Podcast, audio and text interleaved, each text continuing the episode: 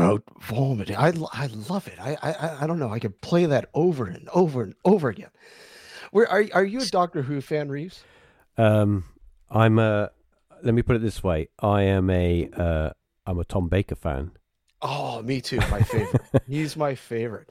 And the reason why I'm asking is because uh, our, our good friend uh, David Frond, who's no longer with us, sadly, but um, he did that uh, for us, and uh, he sounds so much like Davros almost. Oh, well, that's my era. That um, Yeah. Doctor Who, Davros. Um, yeah, that's that's what I grew up with. So I kind of that's why I think my favourite Doctor Who's are Jon Pertwee and Mm, uh, mine too. and Tom Baker. They're they're the they're the two that I that I grew up with. So they're kind of imprinted in my brain. And all the other Doctor Who's, I'm like, yeah, okay, um, yeah, but I kind of grew out of it when I got older. I kind of watched it as a kid, but Mhm. as I got older, um, I know I know some people can be quite fanatical about it. You know, it's like Yeah. anything. But um, yeah, I kind of grew out of it. But the earlier Doctor Who's, yeah, they were pretty scary stuff. I, I, I just loved it because uh, you know you, you mentioned Jon Pertwee and I, I love how they had his his arc being you know stuck on Earth. He's trying to get Yeah. off and he's trying to everything. And Yeah, yeah. some of those stories just ruled. They were awesome. They were they were great. I mean, um, I think I've had many conversations in the past with um, with Gareth about uh, you know TV shows back in the day and Mhm. how, how great the stories were. Uh, I think it's a lot to do with we're we're kind of we're kind of bombarded with media these days, and, and it's everywhere. It's on the internet, it's on the TV, it's on your phone, it's everywhere. And and and and the stories and the scripts and the everything become very diluted and, and very weak. And back in the day, they had to make a really good story because let's be honest, they didn't have very big budgets and they had like crappy sets and stuff. So it had to make the story really good, didn't they? Well, you know exactly. And when you're a kid, though, your imagination it, it Yeah. just it, it you know it took over for all the special effects and all that. I I don't think I ever really cared about the lack of you know finesse with the with the special effects and the like the monsters and the, the creatures and you know I, I I don't think I'm like how the hell do those Daleks move? Yeah. And wait a sec, when, when- they started, how, how are they getting up the stairs? What? Well, they got they got jets on them, haven't they? They got jets on Yeah. the bit, but they shoot up the stairs. yeah, I know. never Uh, understand that. Um, the film, um, what was it called? Um, it was two films, weren't there? Made in I think it was the sixties, wasn't it? With um, yeah, with um, uh, Peter Cushing. Peter Cushing. That's it. Yes. He played the Doctor. Uh, really kind of eccentric Doctor. And, and, Mhm. and those films, actually, those films remind me. Uh, I don't know why, but they remind me of the movies um, Quatermass. It's the films Quatermass. You know? yeah, yeah, Uh, yeah. I can see that. Yeah, They got that kind of thing about them. And uh, had that feel. yeah, that that kind of feel. Yeah, uh, those are the kind of things I grew up with watching those kind of programs. And I remember watching the the um the uh the, the, the you know the the Dalek films and, and watching them fly and stuff. And I'm thinking, oh wow, this is amazing. This is like. You know, this is real sci-fi. This is like long before Star Wars, long before all Yeah. that came around, and, and my complete childhood was completely changed. But yeah, it was just weird. I mean, growing up back then and growing up in that era uh, is it's really hard to convey when you talk to somebody. I had somebody uh, say to me the other day, uh, "Cool, you're really old, aren't you? You you grew up in the '80s." and I'm like, "Yeah, Yeah. I'm I'm pretty old, and I did grow up in the '80s, and it was pretty cool." And Yeah, I think yeah. that it was a great. Uh, then again, I suppose anyone that grows up in any era, uh, in any decade, is gonna that's going to be great for them because Yeah, it's more about era, you yeah. being a young person and growing up and discovering all those things that you thought you couldn't do. You know? Exactly, exactly. But you know, th- there was so much, so much greatness. Um, you know, glo- growing up in, as you put it, the '80s, and I mean, yeah, there was a lot of, uh, you know, a lot of knockbacks. But I, I mean, for the most part, uh, you know, the '80s just it was such a carefree decade, really. Uh, yeah. um, you know, for for for people growing up, obviously Uh, in that sort of thing. yeah, I mean, you you you had your pitfalls, obviously, but I mean, when when you look at like again, when you look at stuff that we, you know, TV and and film, and you know, some of the, you know, late seventies, early eighties, whatever, some of the films that came out and literally defined a generation. Oh, yeah. well, again, like Star Wars. Oh, loads of great films. I mean, it was the, um, it was the the video, the home video revolution as well, which kind of, Mm-hmm. you know, that kind of imprinted those kind of films that would you would have never seen at the cinema. I mean, I saw Yeah. so many films when I was, Mhm. a, you know, I was under eighteen, but I was still watching like horror films and stuff because you had access to the video shop and you had Yeah. you had older brothers and, and mates that looked 18 that you can go and hire those films and and to be honest with you when you look at those films now with everything that's out there and everything's around like now when you look at those films and you go back and think oh because to rewatch something you think oh, it's pretty rubbish it's pretty tame it should be like a PG but it, it's kind of it, it's kind of like when you're younger and you don't experience something and then you experience it for the first time. I, I remember, I tell you, I, one of the films that I watched when I was a kid, um, Mhm. it was at a party and it was like a watch party. Uh, Yeah. Not not watches, as in watching something, you know. And uh, I, we, we, we had been a kid going to a watch party. but no, so I um we were at this like because obviously I'm going to start getting telling all stories now, but back That's then, fine. That's fine. okay, well back then, okay, uh, I don't know about you, and we're all the kind of we're in the same age bubble.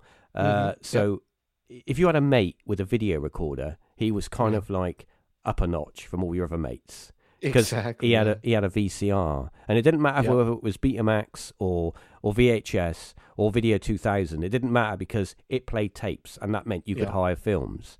So Mhm. we had a couple of mates who um whose parents were quite well off, and uh, it was like. We're going to go around their houses because their mum and dad are going out. They're going to a cocktail party because they were like, you know, what, the mum worked for like a, a, a, you know, on a makeup counter in some big department store, and the dad was a banker, so they always went out at weekends and left their kid on their own because he had all the toys. And we went Mhm. round there, and we went and hired these films, and uh, I remember the joy of being in this massive bungalow. Uh, with all my mates, and we had like free biscuits and crisps and, and you know panda pops. It was all there, uh, Mhm. and watching these films, and it was like all these films were like you know just stuff that we would never normally get our hands on. It wasn't like Mhm. ultra violence or anything, but it was it, it was stuff that you know you should be a bit older to watch. But it was great. It was just such an experience, and of course you'd never watch all the film because you No. you'd end up fast forwarding through most of it because that's it was a video. You could do that. Yeah.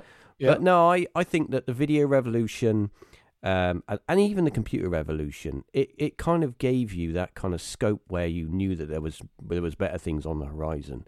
And, and here we are, forty odd years later, and it's you know video games now are just so ultra realistic and Mm, technology itself that you would look back then and think, "Oh, that's amazing." I remember having a conversation with my mate and uh, saying, "One day we're going to have a computer." Oh, this this is in the age of Atari Twenty Six Hundred, and I've still got my. Atari. Oh, classic. And uh, it's like I remember having a, a conversation with my mate saying, "One day you we're going to have a computer, right? And it's going to be like the size of a book, and we're going to carry it around with us." And he's like, "You're mental." And I'm I'm not I'm not I'm not looking into the future. It's just like Yeah. I'm looking at Star Trek and stuff like that, and I, and I'm Mhm. just thinking, well, that's it's going to happen. It's got to happen. And of course, here we are all these years later, and that's what we got. It's it's, it's amazing. Uh, you know, Rick. Uh, hold on. Rick goes. I remember hiring Motel Hell. I, you know, it, it's funny. I remember that movie. I, I remember it well, and it's funny because they they did uh, they just brought that uh, out onto Blu-ray. But yeah, you know, continuing on with movies uh, from the '80s and stuff. and hmm Again, you know, the whole how you were saying, you know, ah, you know, VHS and, Yeah. and beta and, and whatever else, and you know, you can fast forward and everything else, and, and you know, I, I remember we we used to go and rent a whole bunch of movies and and sit there and watch them. And I, I remember recording them on blank blank VHS that, so we can have a personal copy for our personal collection. You know, wait a sec, did you do that? Yeah. Uh, we had like three movies on a on a tape, and the quality was garbage. But who cared? Who I cared? Remember. you- Are you saying that? I remember we could used to, we used to call them screeners, and yeah, uh, screeners. Yeah. th- there there were there were two type, types of uh, of screeners. There was the one that somebody had was really rich and had two video players and used to tape you know do tape to tape. This is before they had like macrovision and stuff where it would make the Yeah. picture pulsate, and you could get a, a you know a, a, a box that you could put between the two, but then you used to get a bit technical.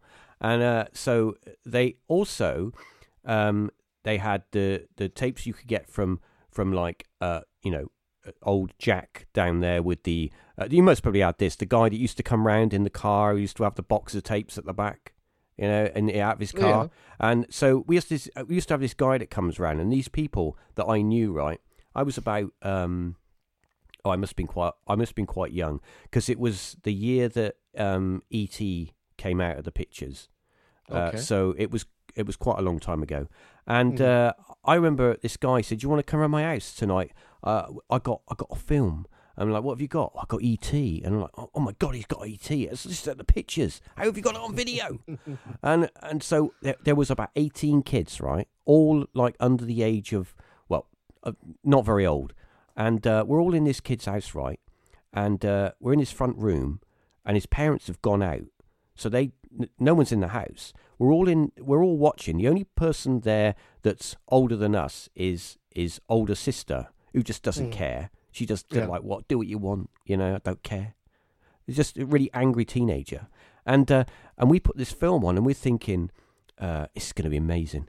I've I've you know I've seen all the I've seen Starburst. I've seen all the magazines. It's amazing, and uh, Yeah. we put it on, and it's literally trying to watch it through like just distorted snow. It's like a really, really, really hot, like a a twentieth generation copy, you know. yeah. And um, but we watch it, and uh, we're watching it, okay.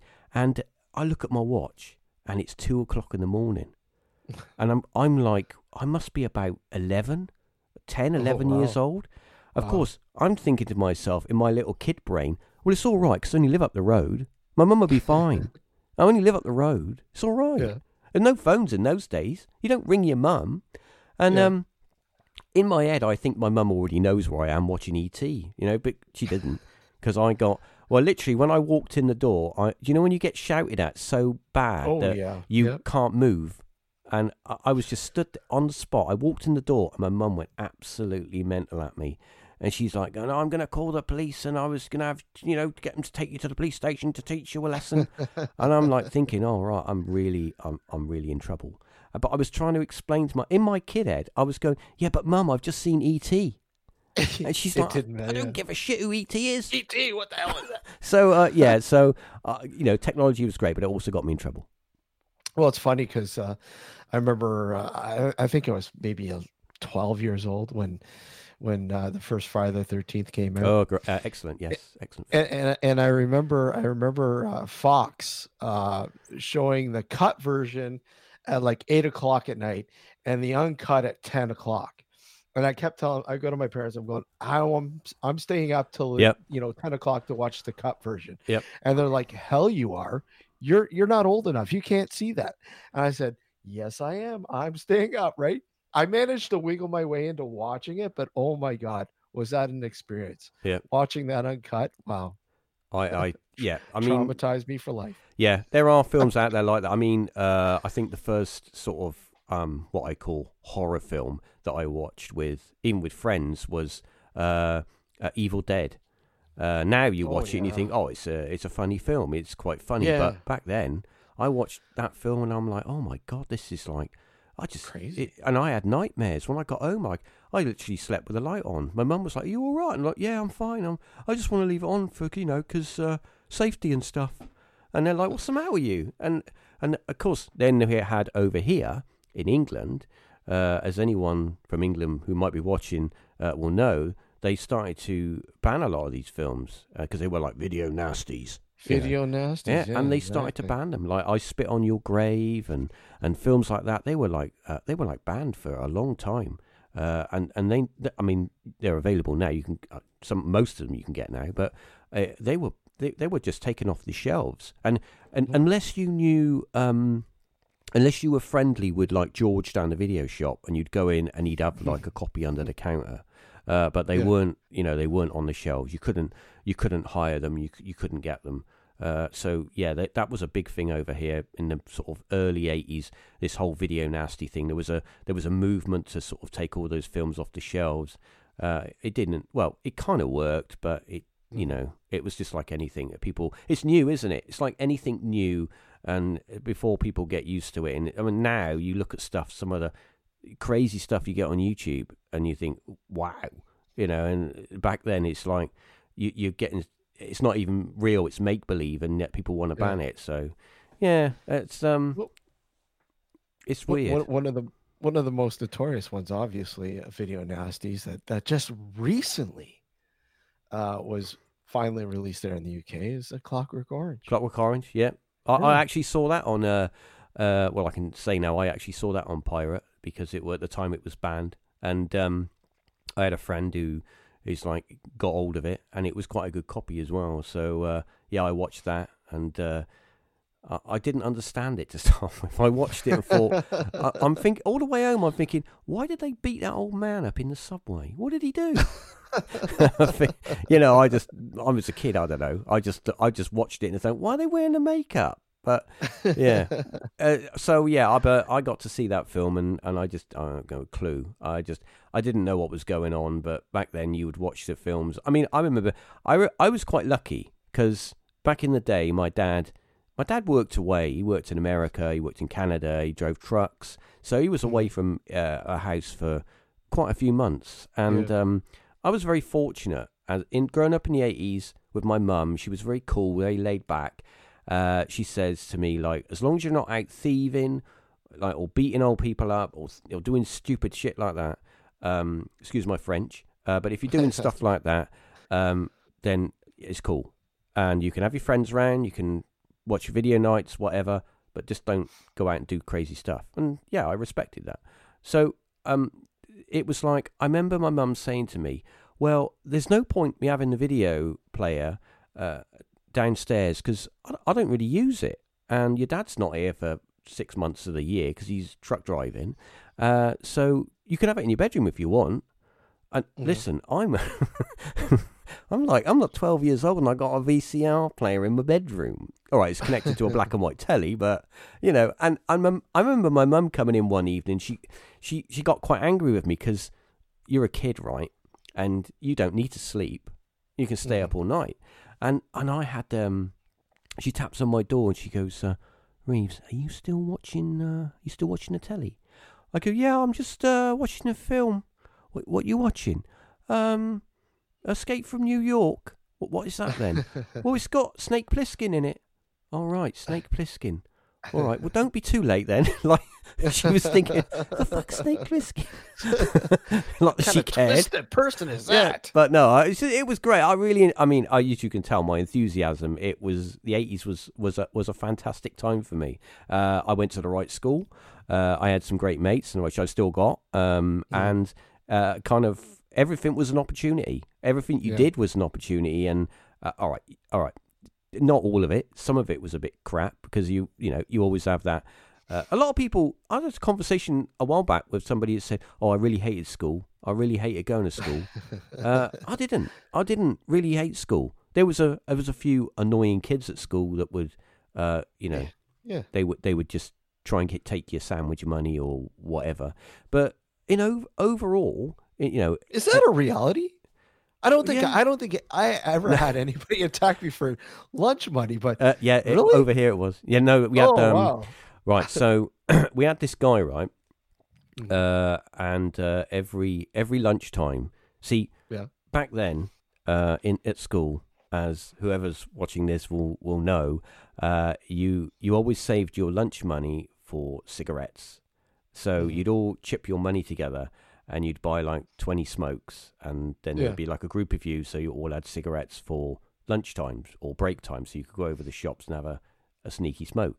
Uh, but that there was a dilemma with that, and the problem with that is if you're going to spend your lunch money on uh, on cigarettes, then you're not going to get any food, and you're not going to get your jam donut and your pasty from the shops or buy some sandwiches from the tuck shop. So, Mhm. or your chips and beans or whatever you're having. So, what you would do, well, I know it's I know it's bad, but what we used to do was we used to go around and find some kids. We're like, "You don't want that sandwich, do you?" And he's like, "Well, I was going to have that. You don't want that sandwich, do you?" I'll have that sandwich, and then that's one. And then you go to another Uh. kid and go, "You don't want that drink, do you?" And oh well, I was gonna. Well, I'll finish it for you because I'm a fifth year and you're a third year, and it's like stuff like that. So uh, yeah, so we used to do stuff like that, but um, uh, sometimes you get caught by the teacher. Well, actually, karma, because I remember uh, going over the shops thinking, yeah, I got my cigarettes. I'm over the shop smoking because I'm I'm 14 and uh, I know it all. Apparently, I know everything in the world. So uh, I would I was over the shops and the the teachers would come over and what they would do. There's where we used to go over the shops. They had three exits. One Yeah. was to a housing estate. One was to back into the school, which you didn't want to go to because you don't want to run back into school, and Yeah. one was to the playing fields, and then you could kind of go back around and kind of sneak back in. Um, we got we got ambushed one day by four teachers, and two of them were PE teachers, so we were crap at running because we were smoking and stuff, and uh, we all got caught, and we all got put on uh, a daily report. I don't know if you know what that Yeah. is, but basically you get given a sheet of paper, and every day uh, for however long they choose, you have to go round uh, and get all the teachers in every lesson to sign it. Uh, Oh, and wow. it's it's yeah it's pre- it's a pretty crap because you you you're kind of restricted and you have to go to lessons. I know it's, that's crazy, isn't it? You're at school and you you don't want to go to lessons. Uh, yeah. So yeah, so I'm um I'm on daily report, and uh I, and then I get a detention as well. And so our our um deputy head of house, he's like um uh he's like, all right, Mr. Cook, I've got um I've got this book here, and uh, you're going to spend your whole weekend copying it from page to page. And I'm like, yeah, all right, sir. Okay, all right, no worries. And I uh I I because I had a plan. I knew what I was going to do. Uh, Yeah. So I get home and my mum had already had a, a phone call and I, a letter from the school to say I'd been caught smoking. Yeah. And she, of course, I get I get the third degree from her, and she goes, "Well, you're going to do the you're going to do the what he's told you to do, and you're not going anywhere all weekend." I'm like, "Yeah, all right, all right, I'll do it." And I said to my mum, I said, "So if I do it real quick, or I get on and do it, can I uh, can I go out with my mates?" And she's like, "You you do it first, and then we'll we'll you know then we'll discuss." So I get this bit of paper right, and uh, it's like a whole chapter, but I got to copy it all out. I had all these A4 sheets of paper which had to be double sided. So I got this ruler, right? And I got all these pens. I taped all these pens to this ruler. And then I got the ruler and I'm like trying to write with it on the first thing. And then so it copies it all out. Because where it's on the page and the sellotape is wearing away, the, the, the writing's like normal here. But down the bottom of Mhm. the page, it's like this big.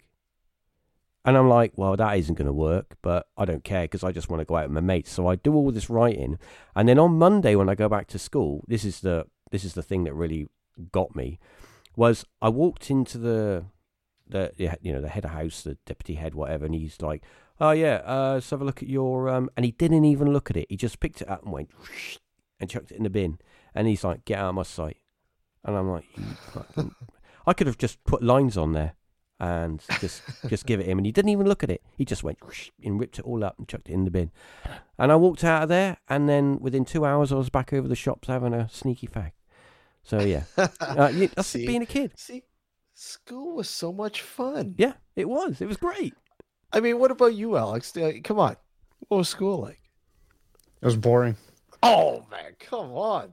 No, it was fine. It was fine. Yeah. I mean, we we used to same thing. I mean, I, I started smoking when I was 16, right? Um, so we would we would go out to the back of the school and you know have our smokes there during break and lunch, and we did we get the occasional teacher that would join us. You know, they didn't really care at the school I went to. I was surprised if um, we could probably just do a whole bunch of drugs then they wouldn't have even cared. Yeah, Oh, th- that's a point. Uh, we had a Yeah. teacher. Um, his name, believe it or not, this is the crazy thing. He was a French teacher, and his name was Mr. French. So that's a bit weird, isn't it, in itself? And he used to carry this little uh, man purse. Uh, and Oh, uh, yeah, he, he was he used to wear like a, a scarf. Uh, he was very sort of a Paris. Uh, he was very sort of uh, flamboyant, and he would Mm. come over. He'd walk like that, and he would come over, and we'd be over the um, uh, we'd be over the like the the the, the football area in the corner, all having our like smoke, like straining the cigarettes, save us the D, and uh, don't bum suck it, and uh, and it was like um. You'd do that, wouldn't you? I would light a cigarette, and you go, "Hang on a minute, do you want it? No, I don't You want it now." Back, it's all Yeah, soaked. I'm not. Uh, I'm not. It's like I'm not doing that because it's like I'm kissing you. You can have it. Yeah. So um no. So um it was like um he would he would flamboyantly come over and he'd go, "All right then, lads," and uh, I would go, "All right, sir," because everybody would like, "Oh shit, we're smoking." All right, lads. Um, I think you've got some up for me, haven't you? And we're like, "Yeah, yes, sir." And we'd open our cigarettes. He'd go, "I'll have uh, a few of those, and uh, I'll see you later. French at two o'clock." And he'd off he go. And it's like that's how he got free cigarettes.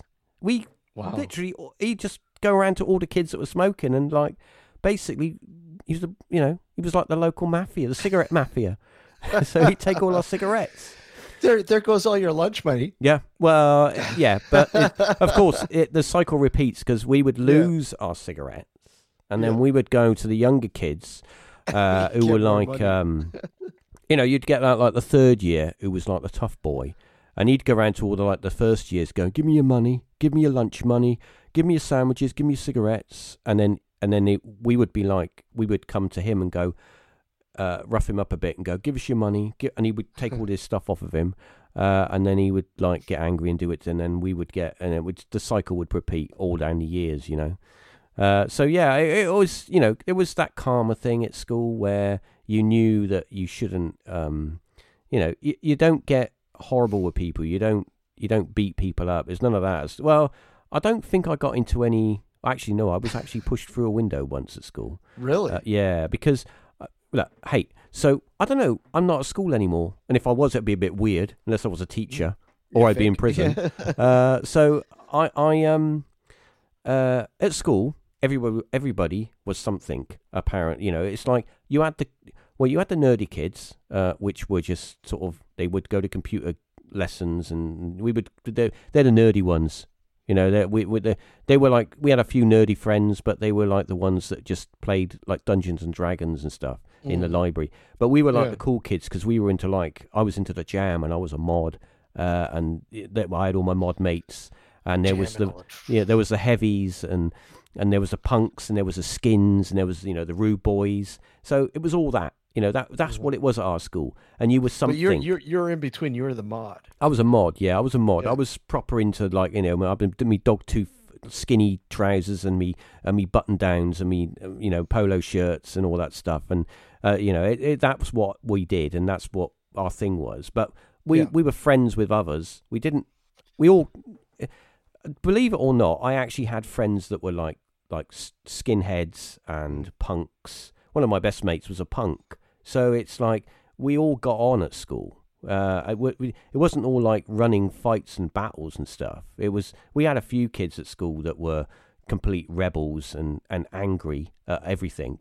Uh, but that was few and far between. Most of us respected each other. Yeah. It's, well, yeah. put it this way: um, I live in a I live in the same town now where I grew up, obviously, and Mm. uh, it's a seaside town, and it's got Okay. an arcades.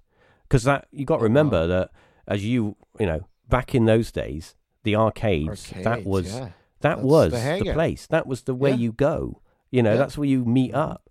And we would every genre of you know whoever you were, mods, skins, punks. What? Well, the punks were kind of outside. They were always outside on the steps, out of their minds on Scrumpy.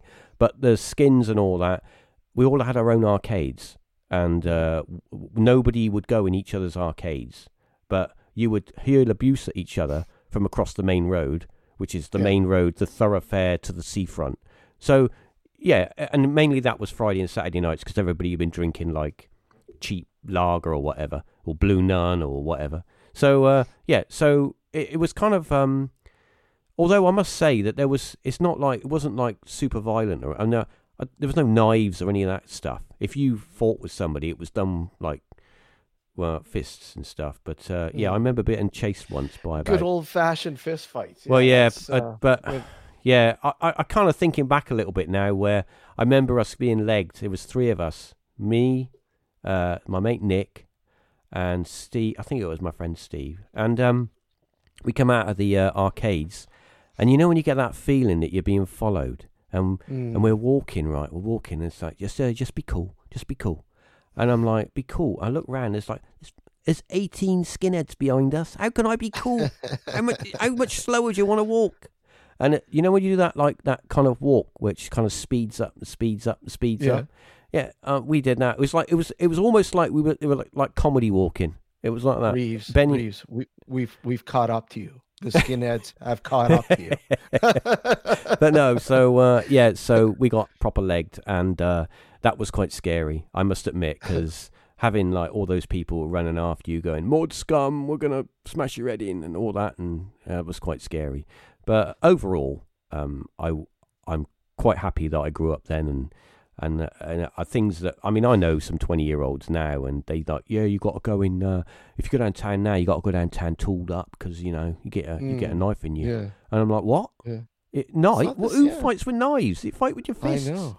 Uh, so yeah, It's like that everywhere, right? yeah. everywhere. It's uh, I don't know. Society Knives, now, we're all a bit mental. just- Yeah, guns. it's well, I haven't got. We haven't really got that problem over it. Well, I suppose oh, there here are. Here it's getting bad. Yeah. here. So uh, yeah, I don't. I don't know. I, d- I, I can't remember. that. well, actually, I do remember the last time I went to a club. But when normally I'm on a really high stage and there's a big fence around us and nobody can get near me, and there's a door out the back I can get to. But uh, yeah, but going into a club, um, I, I have to say that we went and saw a band, or it must have been a couple of years ago now. Into the, there's a city, Bristol, and um, I'll tell you, I'll tell you what. Uh, there was like six of us, and they all, a couple of them they've been we'd been drinking, and uh, we were on our way back through the city to get our to get our car back, the lift back, and uh, like oh we need to, I need a piss. I need to go to the toilet. And we're like, can't you wait? Because we don't want to be going in any of these clubs because it's like they're all young people. And uh, he's like, yeah, I got, I got to go. So we go in this club. You could come in with me. Wait, what am I, your mum? And he's like, come in with me. so we go in there, right? We're in this club, and there's all these like, because Bristol is quite a heavily like student place. You know, it's uh, there. There's a lot of universities and colleges and stuff, and um, because all the young people are out partying and stuff, you know, and we're in this club, and there's all these scantily clad people, and they're well, young people, and we're like. There's three blokes in their fifties, like all looking at the floor, because I don't know where to look, because I don't know what to look at, because I don't want somebody to think I'm being like, you know, a dirty Derek. So uh, yeah, that was a bit weird, and that made me realise that I- I'm an old bastard now. I'm not a young. What you feel young in your head, but you know what I mean. When you look in the mirror, it's like you're getting a bit older, and you, and your mind changes as well. You know, you think differently. But yeah, It, it, there, there, there's just so much about the, that area, and it, it's it's funny because you uh, bring up you bring up a terminology like uh, mod. I haven't heard that in years. Like mod, dirty mod, A you mod. dirty mod. Yeah, you know, I, I've not heard that in years. I'm like, wow. dirty there's mod. like- You yeah. Well, that was the thing back. Mods and scooter boys. Uh, that we were Yeah. banned. I mean, people used to shun us. I remember going. I remember us going to um scooter places on our Lambrettas, and and the police would uh, be blocking the city, going, "No, no, you're not coming in here. You can turn around and go somewhere else, but you're not coming in here." And uh, we were shunned. It was like it was a massive movement. Uh, the scootering movement was huge back then. It was huge. I mean, you would have scooter rallies and thousands upon thousands of scooters and scooter riders and mods and, and scooterists and scooter skins and what anybody into the scooter scene would turn up, and uh, the, the the the town would be overridden for the whole weekend. Um, unfortunately, uh, stuff would happen and. You know, pubs would get smashed up or whatever, but there's always going to be that element that just wants to get drunk and go mental. But uh, overall, I went to a, quite a few scooter rallies and, and and I enjoyed myself. But sometimes you go to these places where there's a lot of people and you can feel a bit, uh, you know, you know it's going to kick off. You know, you just you go somewhere and you think, oh, any minute now, it's all going to go bonkers. And sometimes it did. Somebody would end up going, you know, and then a bloke goes through a window, and you think, yeah, it's all kicked off. We better find a table to get under. Yeah. Yeah. it's yeah, it's it's insane how things were. So, you know, we'll we'll get into it in a few minutes, but I mean, like, um, your your your your passion for like the paranormal Yes. and all that, you know, and it must have started around there. If uh, yes. Um, and, and what what what sort of coached it along and said, "Oh yeah, I I, I really want to look into this series." My dad, uh, my dad, yeah? Uh, yeah, it was my dad really. Uh, he was a member of um, uh, Bufora, uh, the, the, the British UFO network, and uh, oh, wow. he he okay. used to go on to he used to go to all the like the meetups and the and the, the, the you know the lectures they had. Uh, this is back in the uh, must be mid sort of nineteen seventies, and um, Okay. he he would come home and he had all these books by uh, like Jacques Vallée and um, Eric Mm. von Daniken and all the all those kind of things, you know, and uh, and uh, I would, I'm, you know, I was quite young then, and it, it, I didn't really understand what the books were about. I would look through them and just look at the pictures in the middle. And he was to tell me these stories about, oh yeah, I went to the lecture and there was this UFO, and we, and he would tell me this story. As you know, I found it fascinating, and um, I kind of got into it that way. Um, but I, I didn't really understand anything about the phenomenon. I just knew that you know there were possibly things up there, and I, and pe- there were people trying to find out what they were. And of course, my dad would, in his way, would kind of, you know, guide me in some way. Mhm. And it wasn't Yeah. until um, I, I- I think it was well, okay. The I remember him taking me and my brother t- to see uh, Close Encounters when it first came out, and that was that was a quite a, a turning point for me because seeing a film like that uh, as being so young, uh, I know it was Star Wars and that, but Close Encounters was the kind of the flip side where oh this this could be this could be real, you know, and uh, I I really I didn't understand all of it, uh, but I kind of understood it enough to have an interest in it, and of course back then as well you had Arthur C. Clarke with Arthur C. Clarke's Mysterious World. And you had all these other programs as well, like Children of the Stones and stuff. Like kids TV was very. There was a lot of there was a lot of like paranormal kids TV, like Tomorrow People and stuff like that, that got me interested in the sci-fi side of it. So those two things kind of gelled for me, and I was interested in in both of those things. So that kind of moved me along. But it wasn't until um, it must have been like the the early '80s when I, I saw something in the sky with my friend, and we were at the back of our house. We used to live in this really nice house, actually. Um, it was a three bedroom detached house at the bottom of a cul de sac, and it was one of three houses, which was, and it was a really quiet area. And the back of the house looked out onto uh, like a cricket field, so it was really dark. And uh, beyond the cricket field was the coastline, so the beach. And I remember being out the window at one night. My mate used to stay over and uh, we're in the bedroom. we'll- And we, I got this cigarette. We'll have a sneaky, sneaky cigarette, and uh, we're out hanging out the window. And I'm looking up in the sky, and I can see this quite a bright light moving across the, the sky. And I say to my mate, I go, "What's that?" And he's going, "Oh, it's just it's just a balloon." I'm like, "Well, yeah, all right, it's a balloon." And and then we're kind of just talking for about another five minutes. No, it's not a balloon. Oh, it's a helicopter, isn't it? Well, I can't hear it. Yeah. And then it just stops. It just stops in the sky, like out in the distance, but in the sky, maybe about, I don't know, a little bit higher than our line of sight. And we can see it quite clearly. It's very bright, brighter than all the other stars. And then maybe, I don't know, five or six minutes later, another one comes along and it stops the other side. So it's two points of light. And we're like, okay, what's a bit weird. And then another one comes along, and by this time I'm shouting over the banisters for my dad to come up because I know he's got these great big, powerful binoculars because he does a Yeah. lot of sky. At the time, he Mm. did a sky watching, and um, I'm like, Dad, come up. There's there's aliens in the sky. And he's like, Oh, don't be so silly. Don't be so silly. Why you aliens? Are-" And he comes up. He's got he's very logical, and uh, he goes in the bedroom. And he goes, well, first of all, turn the light out. And so we turn the light out, and he's up at the window, and he goes and gets his his big binoculars, and and he's looking out at the sky. And by this time, there's three points of light, so two at the bottom and one at the top, so it's making like a triangle. Um, and there, it's up in the night sky, and he's like, and he's looking through his binoculars, and he's going, "Good God, good God!" And we're like, what, what, what is it? Because we, we don't know. And of course, he lets us look, but he's holding them, and we we can't really make out what it is because he's tuned it to his eyes, you know. Mhm. Uh, and it's like, well, it, what what were you looking at? What are you looking at?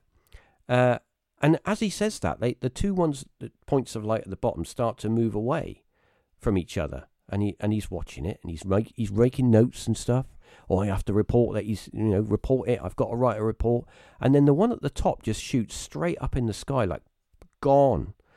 And of course, that well, I don't know what that is. You know, I'm like, wow, that what was that? Uh, and of course, we're kind of amazed for about I don't know twenty minutes, and then of course, me and my mate just carry on talking about something else and playing records and stuff. And of course, my dad's like, "Oh, I got to write it all down." He's writing it all down. He's making phone calls and stuff. And um, that was my first and only real experience of something that I just I saw and I had no clue what it was. But the the thing is that it kind of leads on to something, which is I to, to this day I don't know if it's connected, and I, and I kind of like shun it a little bit because about maybe about three months later, um, and uh, nothing weird happened to me. I don't well, I don't know, but about three months later, I started to have a bout of um, like wait sleepwalking, and mm. my mum, my just by this time, my dad had gone back to America to carry on doing his truck driving and stuff, and um, so it was just my mum, me, and my brother in the house, and my mum mm. would wake up because she'd hear things moving around downstairs, and she, she would find me downstairs like in the kitchen, like playing with pots and pans and stuff, and I'm completely asleep. Uh, and she would like call my name, and I'd obviously go back to bed. I don't know. I I have no memory of that, but I have some weird memories. And um, she got to a point where she was getting concerned, so she took me to the doctors, and she said, because I, you know, I'd, I'd have these weird episodes of of just being in the house wandering around, and she was worried. What she was most worried about was me waking up and going, "Oh, I'm yeah, I'm just going to go for a little walk down the road because I'm asleep. yeah. I'm walking out in front of a car or something. I think that's what she was worried yeah, exactly. about. And yeah. and I remember that I went to the doctor and he did all looked at all my um, all the things they do in the doctors and he's like, no, he's he's fine. He's uh, he's a perfectly healthy kid. We well, didn't say kid, but child, you know. And um, yeah. uh, and, and he, I remember him saying to my mum, I think it's I think it's um uh, hormonal stress. He's he's growing up. He's young and uh, it's maybe causing him to have episodes of um, like sleepwalking. But as time went on, right, I started to experience these other things. So I now this isn't weird because lots of people experience this sleep para- yeah. sleep paralysis. Everyone yeah. has well, not everyone, but there are people out there that that still have it now. And I had it yeah. a few years ago. Um, I had it, and it normally it's brought on by like stress. And if you have a prolonged stress, you can get these episodes. And that's what I had. Um, so it started off, I would wake up at night and I couldn't move. And uh, I would panic, try and talk to my mum or shout my mum, and I, I couldn't do anything. But then it got to a point where I started to feel that there was something in my room. Uh, and it was always in like in the corner of my room. Uh, it never moved. It was just there. And I, and the more I looked, the more like panicked I became, and the only thing I could do was just like uh, just go back to sleep and it'll go away and that'll be yeah. fine. And until I started to have these um, episodes of, uh, I can't really describe what it was, as in like a sl- like sleepwalking, but mm. I would hear like a clock ticking, and the clock would get like louder and louder and louder, and it would get to a point where the clock was so loud that I couldn't hear it anymore. And then I had memories of colors, like like rainbow colors, and yeah. Uh, uh, not being in bed, but being in the house and having like vague memories of being like in a, on the landing or downstairs or, or somewhere in the house. And then I would obviously hear my mum, uh, my mum's voice calling me, and I would follow it. But then I would have no memory of where I went, and then I would wake up in the morning and I would think, "Oh, that was a weird dream," uh, and and I, I, don't know what that was, and that happened. Uh, well, that must have happened maybe uh, a number of times. I don't know how many, but it was weird. Uh, I know that, and it was most probably something brought on by I don't know stress or something. I don't know, but I did have uh, paralysis later on in life, uh, and obviously as not people know that I uh, I cared for my father. My my father like died of cancer like four or five years ago, and Remember, yeah. I- I- that, yeah. yeah, I was his carer. I was primary carer for two, nearly two years up to his death. And I remember uh, when you're in that kind of situation, as as a lot of people are going to uh, know, you kind of push all that worry and stress to one side, and you think, hey, I just got to get on with it. It just it's like anything. I just got to get on with it. Don't you know? There's no point having a little snivel. Just get on with it. Because Yeah. you want to, you want to. Uh, you know, you don't want to appear. I don't know. It's not the word weak, but you just you need to focus. You know, and um, I remember one day I was so I was so knackered, and uh, my dad had this uh, um like care nurse that would come round and do all of his you know cleaning and stuff, and I I didn't do any of that, uh, and um, it was like I I, I thought I'm going to go for a I'm going to go for a kip, and I went for a sleep, and I remember waking up and I could feel like for a moment I, it felt like there was a person like bear hugging me and I could feel their hands around my wrists and I could feel uh, like their knees in my back and it was like I, I thought for a moment I thought someone was on me and it you could feel it was like a really massive person uh, and then I thought well maybe I'm having sleep because I couldn't move and I Yeah. thought maybe I'm having sleep paralysis and it I thought just relaxed and it kind of it, it kind of faded away but yeah I don't know that going back to me being a kid and it's following me through life and stuff uh, I don't know what that was um, but that's what got me interested and of course having those episodes and having those experiences eh, later in your life I mean not you're a teenager you, you're not interested in you know th- You don't pay thi- attention. to no, you, things, you just you don't. You just want to go out and get drunk and talk to girls, and you just. It's only when you get older, like in my thirties, I'm like I start to take an interest in the paranormal, and of course, Yeah. in my thirties, I really did start to take an interest in the paranormal because I got into EVP, real proper. Mm, got yeah. into it, and I was quite fortunate to work in the music music industry for fourteen odd years, so I had access to some really pucker equipment. But uh, I had a conversation as well. But uh, do you need good quality equipment to to get evidence? I don't know. It's still it's on the table. I think that the higher the quality of the equipment, the less chance you're going to get of evidence because that quality equipment's going to filter out the the junk. I've noticed that. I've noticed that after the, you know, the amount of equipment I've used to record these things for the amount of years that I've been doing it. S- Yeah. Uh, although I have captured some really, really good stuff on Yeah. higher quality uh recording devices but i mean it's it's amazing like you could just have like a, a, a crappy beat up uh uh analog uh, recorder tape Yeah. recorder or, or whatever else and, and gather some really interesting uh samples well, are you familiar with uh, the late Lou Gentile? oh yeah Okay, so you know we we had a we had a chat about that i, I used Yeah. to love his show yeah, well, yeah and But i know you're you're you're pretty good friends with him weren't you? I was yeah, I was quite good friends with him, and uh, uh, yeah, well, he, he had a little bit of a temper, a little bit. So people used to well, it was before before you uh, before it was called trolling. Uh, people used to troll him, so it, he used to get angry because he used to do a show uh, literally seven nights a week, and he and he used to he used to work hard, getting a lot of guests, and and his shows were, I mean, they were like sometimes they were four, six hours long. He would just go Yeah. on and on and on. Um, but he used to get quite angry with people that were just being idiots, which I can understand. Uh, So he'd, sometimes he would be doing a broadcast uh, on the radio because he was syndicated, and he'd be on the radio, and it, somebody would be getting on his nerves, and he'd be like, "Yeah, that's it. The, the show's ended. Goodbye, clunk." And that was it. And was like, "What are you doing?" Uh, but I'm that joking aside. He did, you know, he did a. He was kind of. How can I put it? It's he did. Uh, he played an important role in Mm. laying the groundings for where we are today with the paranormal and the internet. I think Mhm. Yeah you know, with this. So, uh, anyway, so I remember you saying about equipment. He had this, uh, it was a little dictaphone. Uh, I don't know what make it was. It was a little silver Mhm. dictaphone. He took it everywhere with him. And I remember him, um, I told this story a while back, but I remember getting a message from him and he said, Oh, uh, what you doing? And I'm like, Oh, nothing really. Just doing, sitting at home watching telly. And he said, Oh, I've got some I want to send you. And I'm like, oh, Yeah, all right. and uh, he said, "I'm not going to tell you what it is, but I'm, I'm going to send you this audio clip. Um, tell me what you tell me what you think."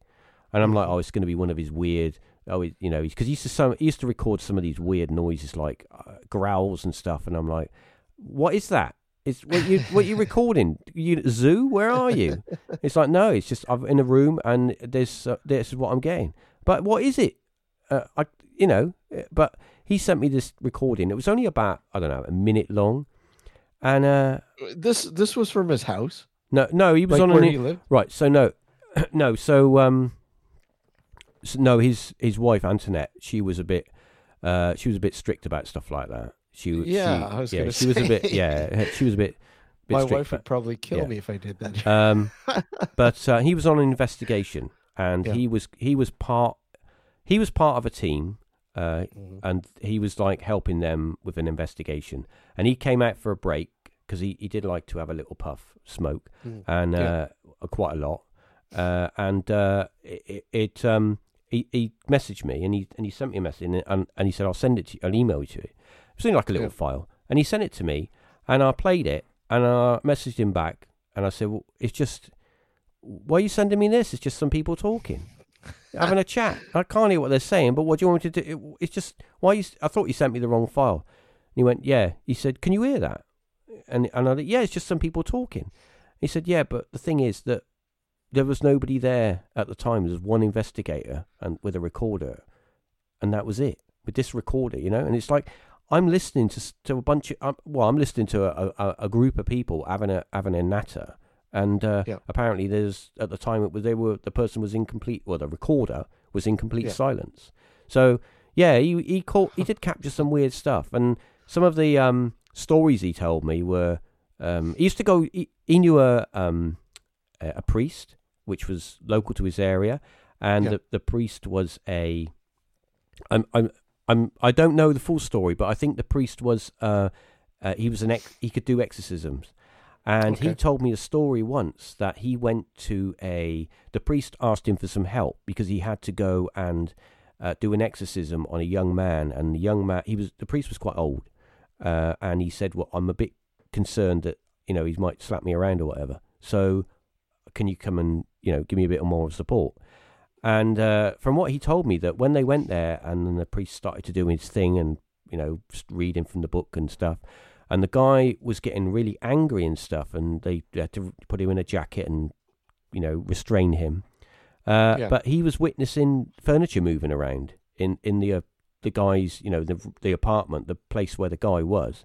Uh, they would like chairs moving and tables moving and uh, windows like knocking and stuff. And he said it was just completely bizarre because the guy was like all tied up on the bed and the priest was doing his thing and then it was all this crazy stuff was going on around him. Um, and he said he, that's one of the times that he was like really, like really scared. And Mm. I can understand that if you were, if you were in a situation where you've got no clue how all this is happening and it's like, you know, what is actually going on here, you know? You look at exorcism in, in general, and somebody they say, "Oh, clearly, uh, the, this person's got a demon in them, so we need to get it out." So, but you know, we don't know what we know what's going on, do we? Really, when it comes to that stuff? You know, I I would love, and because that's a whole whole can of worms there. Oh, it is. Yeah. I would I, I would love to have you back on to just do a, a straight show on EVPs. Oh, EVPs. Oh God, EVPs. I, I tell you, I tell you a little story. Uh, uh, I when my the only time right, uh, I I kick myself to this day. Uh, I when I first re- I used to do this right. I did it for three Yeah. months, uh, and uh, it all started off with the unexplained. Uh, I think it was magazine number one, Yeah. and they had the uh, the the the Flexi Pop record on there, and it was the Okay. recording of. Uh, I'm trying to think of the name of the book rapidly off my. It was a book, right? And you got a record, you got a tape with it. I think Okay. well, you got a Flexi record with it, but it was a well-known book. I'm trying to think of the guy, um, the guy's name. But I can't. It's not my. I'm getting old. so, uh, so anyway, so that got me into it. And years later, I was in the studio and I had an ability to do it. So I had a white noise generator. I had a Yeah. nice tape deck. It was all analog, no digital stuff. It was all analog. Um, and I did some recordings, right? Uh, and I, I really didn't get any. I got some what I don't know what they were, but I just threw them in the bin because it's like I didn't know what it was. And my my attitude towards EVP is, if I can hear it and I, I can and it sounds like a person, then potentially it's paranormal. If Mhm. if it just sounds like someone doing the washing up or whatever, then it's just junk. It just throw Yeah. it away because you don't know what it is. It could be, Yeah. and never never tell anyone what you think it is because never front load people with stuff because if you're going to do that Exactly. Uh, Yep. you might as well just not do it. You know, not don't tell them. So my mate, right? Uh, he he didn't invo- he didn't none of this. It was all a load of old nonsense. And I Yep. remember for about three months I was doing it, and I wasn't getting much um much luck. I was doing it on my own after work. I think back, I must have been a bit mental for doing that. Staying on at work, yeah, all day at work, and then I'm staying on at work just to re- to, to talk to myself. So um, so I'm um. Yeah, uh, I didn't get paid for it, but you know. But anyway, so he said, "Oh, I'll come over for a couple of beers and uh, we'll uh, we'll talk to some ghosts, shall we?" And I'm like, "Yeah, why don't we?"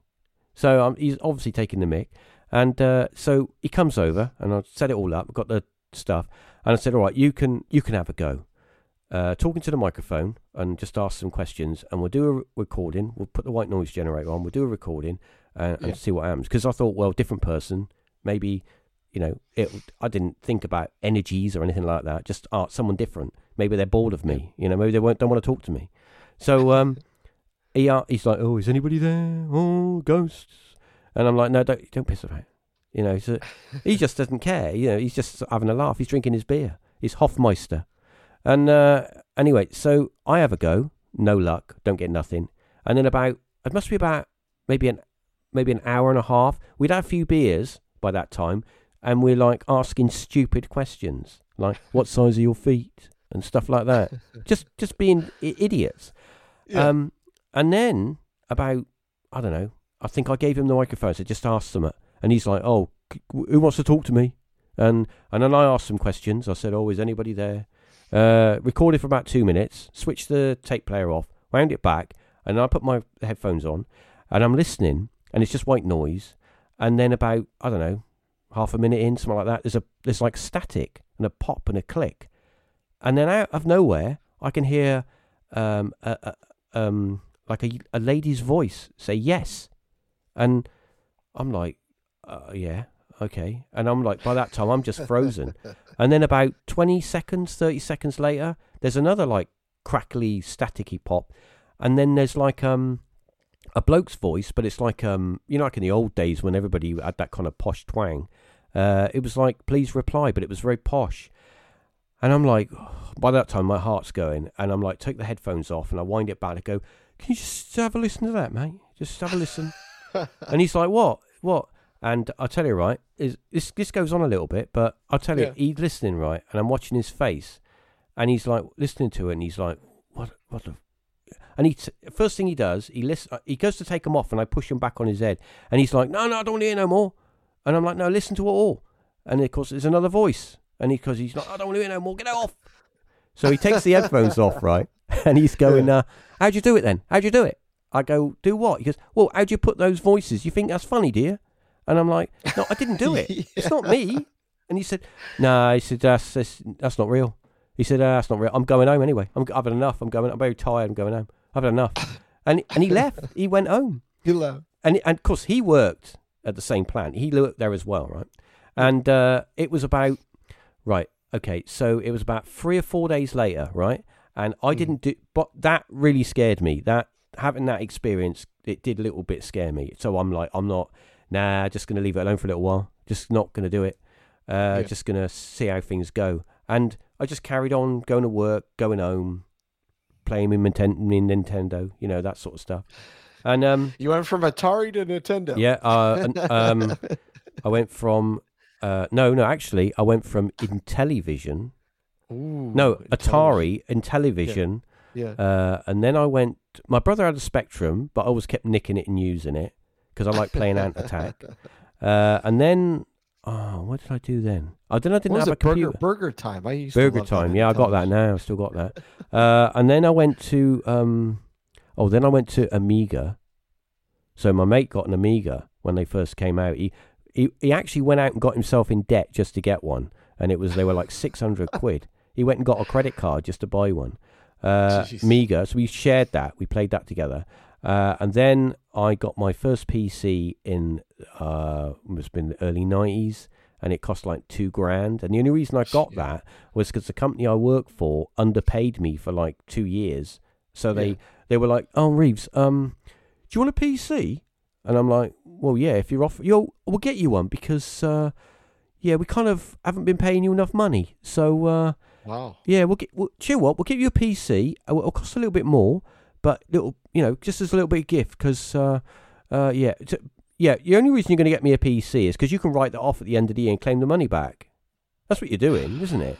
But anyway, I got I got a PC. Tax write off. Yeah. So I got a PC out of that, and then I was a I was like a hardcore PC gamer playing Doom and Quake and you know Unreal. Mm, I had a Voodoo card. But um, anyway, so what was I saying? Yeah. So a few days later, um, I get it was we used to do these um, we used to do these like round the clock shifts. Uh, Yeah. two till ten, six till two, zombie shift, and all that horrible. Mhm. Uh, and it, it, I got a phone call because I had a mobile phone, believe it or not, but the company bought it for me to use because they would call me to come into work. That's the only reason they got I got one. And um, they're like, he's like, um, my mate, he's like, he said, yeah, all right, it's very funny, that, isn't it? I said, what? He said, you doing what you're doing. I'm like, what are you on about? I'm, I'm at home watching Star Trek. And he's like, yeah, well, you know how to come in and set the alarm off and uh, and then go, and you got a key. I went, yeah, that's right, I do, and I got, a, and I'm at home watching Star Trek.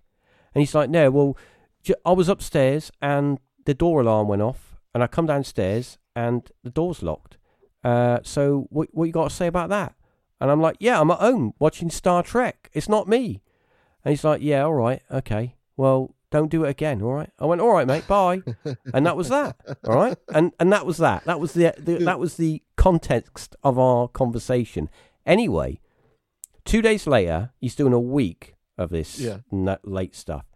Uh, two days later, I get a phone. Uh, I get a phone call again at half eleven at night, and he says, uh, "Yeah, I'm just letting you know. I don't know what you want to do, but uh, I'm going home." Right? Why are you going home? Are you sick? No, I'm just I'm going home because uh, there's someone up here walking around, and I'm going home because I don't want to be here no more. Right? Okay. So ring someone then Yeah. because I'm not coming in. I'm coming in at six o'clock in the morning. So he went home, Mhm. and I went into work thinking, right now this is the thing, right?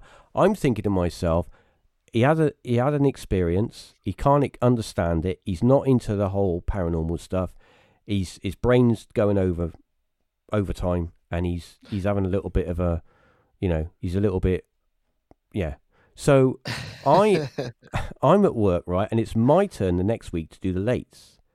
And I'm at work, right, and I upstairs you have a mezzanine floor, you have offices, and then you have each room is there's they do different things. Like one's a duplication room, then you've got uh like the studio where I worked, but I was wasn't in the studio. I was doing the lates because we used to work for like game companies like Microprose Yeah. and uh, you know software houses, and they would want all their cassettes with all for magazines and cover discs and all that. And um, I I'm sat. The door was slightly open, and the night lights were up on in the warehouse, so there was a shaft of light shining Yeah. through into the room because I only had like a lamp on, and a TV, and you know, and I was it was about three o'clock in the morning, and I'm just sat there, and watching I don't know late night TV, just some whatever, and for a moment I uh, I see the light coming in the door break, as if somebody walks by outside. I don't hear anyone. I don't hear no footsteps, but I see the light break, and I'm like, uh, okay, what was that? Maybe maybe I'm a bit tired. Maybe I nodded off. I had a little like a micro dream or something. But as I saw the light break, I looked up. We had this big square window that looked out into the um, you know, you, so you could stand by the window and look into the, the factory area, the production area. Um, as I l- looked, because of the lights on in here and the lights are out there, it's like acting like a mirror. But I could see the Mhm. silhouette of what looked like a person go, like walk by the window. As I looked up, they'd walked, finished walking by, and I'm like sat there. And you know when you get that moment of like, yeah, I don't know what I just saw. I'm I'm a little bit scared, and I don't really want to move. You know, I'm like Yeah, sat yeah. there, and I'm thinking, what do I do? Do I do I go outside going, oh, I'm really angry, I'm going to duff you up if you, you, I'm not scared of ghosts, or do I just like crawl under the table and like wait till morning time? And I thought I have to do something, so I go outside, and of course the lights to the warehouse are downstairs, so I'm outside on a landing, and it's it's very dimly lit, and I've got Yeah. to walk the whole length of the landing for past all these other offices, which I because there a bloke in there going to duff me up. I don't know. And um, I eventually get downstairs and I switch the main lights on and I switch every light on in the factory. And I stay like that for about, what, three or four hours until my shift ends. And then when I, I leave, and uh, I remember getting a phone call saying, Reeves, why have you left all the lights on, mate? What's going on? You're burning electric. I'm like, yeah, it's a long story. Yeah, I just, uh, I forgot you know, but I didn't say nothing about ghosts or weird stuff or anything like that. And uh, it was a week, a week or so went by, and we had these ink pots. Then you, they had to be kept really clean because if you got Mm. ink in them and it dried out, it was an absolute nightmare. And we had these like tubs of ink which you put in the ink pots, adjusted them, go on a machine, the rollers, and then they would print on the cassettes. Uh, and I remember one of the older one of the bosses came in early one morning, like five o'clock in the morning, to print all the blank cassettes, uh, so that they could be pre-round, you know, through the day. And uh, I remember coming in about nine o'clock, and he was really, really angry. And uh, he's like, go, "What's the matter?" He goes, "I just spent an hour and a half cleaning those bastard pots out." right? And I'm like, Yeah. "What? Why are you cleaning them? They should already be clean." Yeah, well, someone thought it'd be funny to put the pots in the ink tubs, eh? And I'm like, Oh, okay. That's that's a bit crap. That. Um, yeah, I'm going to get a coffee anyway. I didn't want to say anything about anything that we'd Yeah. experienced, yeah. but yeah, I just that we had. But some, you were thinking it. Yeah, I, I just Yeah. thought this is a bit. This is all getting a bit weird. And Yeah. when that happened to somebody else, I'm like, yeah, I don't know. Um, yeah, I don't know. I did. I, well, I'll be honest with you. Uh, me thinking the, the way I was thinking was like, did I open up some sort of portal? Did I did I encourage something to happen? Did was it is it me? Did I you know my sitting in there at night going, is anybody there? You know, but I don't know. Maybe maybe it was all coincidence. Maybe uh, we read into everything and it was just it would have happened anyway, and it just I don't know. That's the thing with the paranormal. You got to be so careful Yeah. because you can trick yourself. Oh, I know. You know, I, you- you know, I, I, I, I often, I often think that. You know, Yeah. am I opening something here? Because I can tell you, with the amount of stuff that happens in this place, Yeah. uh, it, it- it's the weirdest. You know, the weirdest stuff unfolds in this place, and and I just I have no explanation. Yeah. Other than okay, did I bring something home with me from that last investigation I did, or you know, and, and my wife's always saying, "Uh, you know, you know, you're gonna bring something home, and some of the most unusual stuff, Reeves. I'm telling you, I just like you know there was um, I'm just trying to think here. Uh, we went we we went away for uh about a week, and uh, we came home and um, you know unpacking and my neighbor, uh, my next door neighbor, comes to me and says, uh, "Are you guys just getting home?" And I said, "Yeah, yeah, we're just uh, just you know unpacking now and just uh, unpacking the car and getting into the house now." Oh, that that's weird. Why? Um, because uh, last night around eight o'clock, uh, it sounded like you guys were having a party. Uh, well, So no, you no, one was in your house. No, one, Nobody was in. Nobody. Nobody. Absolutely nobody. The lights were off. Everything. Right. And I usually unplug certain things, you know, Yeah, any yeah. electronic thing, just in case, right? Yeah. And um, I said, there, "There's no way. There's nobody was in the house." You know, I go to my wife. You know, uh, just just check to see if you, you know, the nieces were over checking it, checking the house out, whatever, just making sure things were okay. No, nobody was. Uh, nobody was over. Uh, okay, that's weird the music accordingly the uh, according to the neighbor the music was blasting so loud It was literally bouncing off their wall. And went, wow, okay, that is that is strange. You know, nobody was nobody was home. I, I, I don't get it. You know, Yeah, that's weird. It's really That's- that's a bit- And, and that's like, uh, you know, we'll, we'll be sleeping, and then all of a sudden, uh, the bedroom door will open and slam shut. Oh, Just I- slam I- shut. that's- And the thing, ooh. and the thing is, you literally have to turn the knob to open the door. You, you can't just like it's not the wind opening and slamming it or whatever backdraft or whatever. You literally have to turn the knob and open it and it slamming. Have you Like we were, we were, we were awoke. We woke up abruptly because of it the one night. have you have you ever sort of decided to sort of investigate your own house? You know, you know the funny thing about that, Reeves, is um, I I uh, started looking uh, on the back uh, the back uh, story, the the history, Yeah. um, because this is the this is the first house on this property, like uh, we're, we're on the land here. It- Right, It's the first. It used to be a farm. It used to be a farmer's field, and um, it it it uh, there wasn't anything directly going on, but uh, it led me down to something that I'm actually working on a documentary to. Funny enough, uh, about something that just happened on the same sort of plot of land, but just over Okay. this Yeah. old this old woodlot. And there's uh there used to be a a farm uh, uh, uh you know over there. And um what happened was uh one night uh during a storm uh the the the wife went out to tend to some of the animals who, who uh, seemed to be in distress and upon going back to the house uh she was struck and killed by lightning Blimey. And years later, uh, in the 70s, I, I found an old account uh, of this guy who's um, talking about an experience he had back, you know, coming home from work late, late, you know, late at night, about two in the morning. He was driving by this, this, where this woodlot is. And the farm was no longer there, obviously.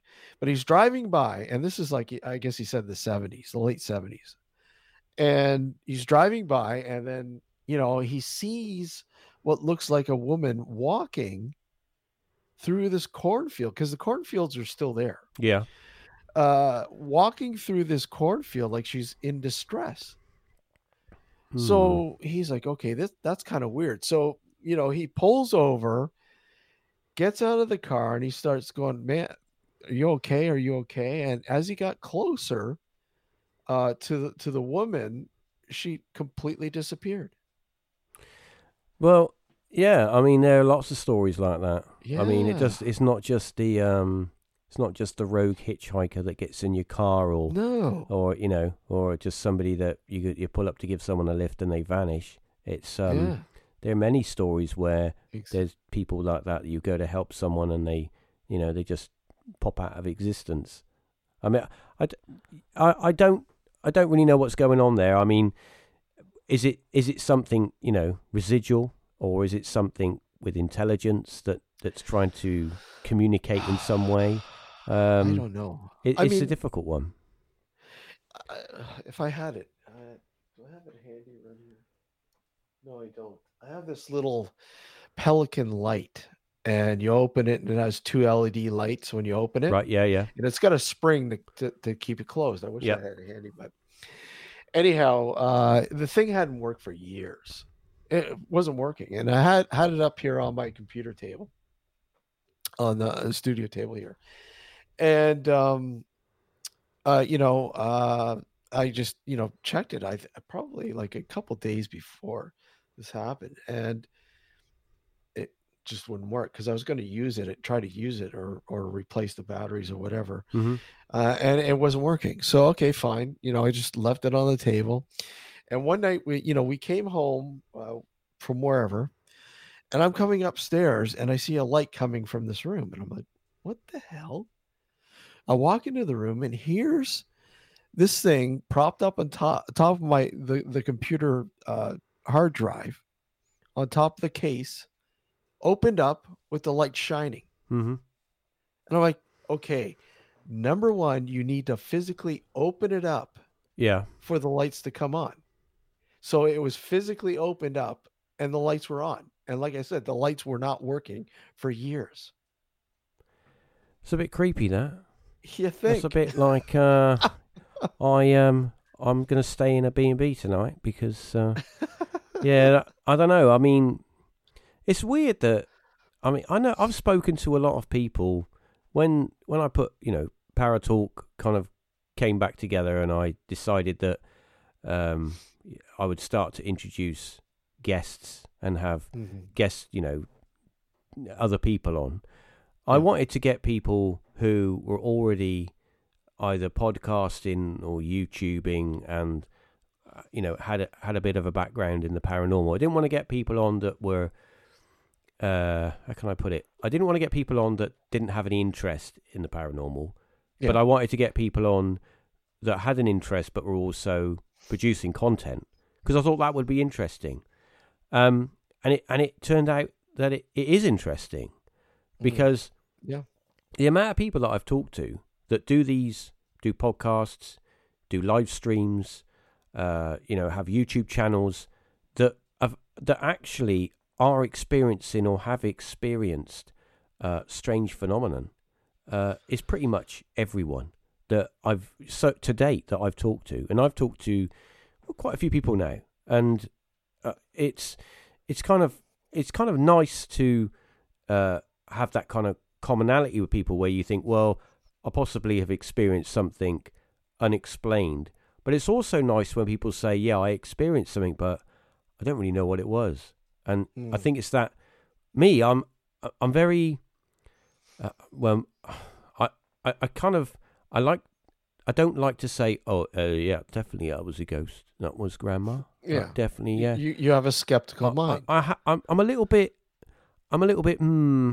I like to be, I like to look at it from both sides of the fence. And uh, okay, hmm you could Yeah. say, well, that's that's you know that you're just being, uh, make your mind up, young man. You know, but you can't with this. You can't just say, uh, No. uh, yeah, clearly that's uh, that's a demon, so uh, you need to be exorcismed. You know, it's you Hmm. you you, you can't. I, I don't know. I mean, maybe I'm just you know I'm not trying to be flippant or anything, but I, some of it is a bit funny when people say stuff like that, and it's like, well, how how can you be so sure? You know, uh, how can you say, yeah, clearly that is this or that is that? Um, uh, and it's like you're there's a lot of people out there that are hanging on your every word, especially if you're someone that has got a following in the sense Mhm. of you're someone that's been on the telly because apparently being on the Yeah. telly makes you a you know you if you're on the telly then you clearly know what you're talking about Trust me, we, we we we have we have burnt those bridges Well- on on this show so many times. I you know yeah, I I completely agree. i'm not going to uh I'm not going to drop any names because No, I'm a no, professional. uh, and I have a podcast. I suppose I'm a, a podcaster. Uh, uh, no, um, I'm not going to drop any names because that's not cool. Uh, and uh, and and it's just not the way I. It's not the way I do business. fine. But uh, I have written to a lot of people. Uh, obviously, looking always looking for guests, always looking for people with interesting stories, and and I've been quite fortunate where uh, there's a few people coming up, which I even thought, my God, they wrote back. I can't believe it because let's be honest, when you're looking for guests and you send out a bunch of emails, you spend a lot of time. Well, I do. I spend a lot of time creating a message which I think uh, gets across how I feel and what I want to do. And when someone reads it and and and doesn't respond, you think you bastard. You know, Mm. do you know how long Yeah. that took me? It, it, you know, it's a you you it's you feel physically hurt. You know, it's like what, what what's wrong with me? What did I do? So um, I I have I have been quite fortunate with people like Tom Shrouded Hand and um, Curious World. Uh, Kristen was you know somebody that I'm uh, I I met through social media, uh, and she's got she's she does a a, a podcast. Uh, all those kind of people, they're all in the scene. I mean, Leanne, who I've done a few shows with, that was a that was just an idea where she lives local to me. I met her on Yeah. social media, and and I'm like, do you want to come on? Because she she said, I'm thinking about doing a blog. I'm thinking about doing a. She used to do a blog. I'm thinking about doing a podcast. And I'm like, well, if you want to do a podcast and you're not sure, uh, have you got all? The, she goes, I got all the stuff. I got the mic, got the headphones, but I don't really know how to do it. And I'm like, well, come on, Paratalk and have a chat and see if you Yeah. like it. And she came on, and I thought, I thought, bloody hell, she knows a lot about ghosts because she's been on a lot of investigations. So I thought, well, Yeah. why don't you come on, you know, once or twice a month, and we'll do a an episode and and see where it goes. And and that's kind of been cool because I've met someone that's kind of local to me that I'm doing episodes with, and we've got things planned where hopefully we're with our schedules that we can go off and go to a few haunted places and do some on location podcast or something like that. That'll be quite cool. They're fun. Um, They're fun. I I love those. Yeah, d- I, I, I love doing those. Well, I've got this. Uh, I've, uh, I've got this plan. I've got this wish, should I say? Mhm. What I would like to do, um, and I tell everyone that I talk with because it's my. If I think I believe that if I say it enough, it will come true. I will manifest it. The universe will give it me. but um, I need to get the money first because what I would like to do was rent a like a 14th or 15th century manor house in the middle of nowhere. So it's it immediately, you know, you've got that kind of horror film. You know, it's a it's a haunted house in the middle of nowhere, and you've Yeah. got a bunch of people who make podcasts and do YouTube videos that are going to be staying in it, and everyone's going to be doing their own thing. And at the end of it, you're all going to come together and do this documentary where what did multi-view? what- Yeah. well, here's the thing, right? All right, you, us three, could go into a house Mm. and we could be told nothing about the house, right? Nothing at Mhm. all. It's a 500 year old manor house and it's had people living in it, dying in it, whatever. It's had all manner of stuff. Uh, Yeah. And each one of us can go into that house and it all share the same space and we could all have an experience.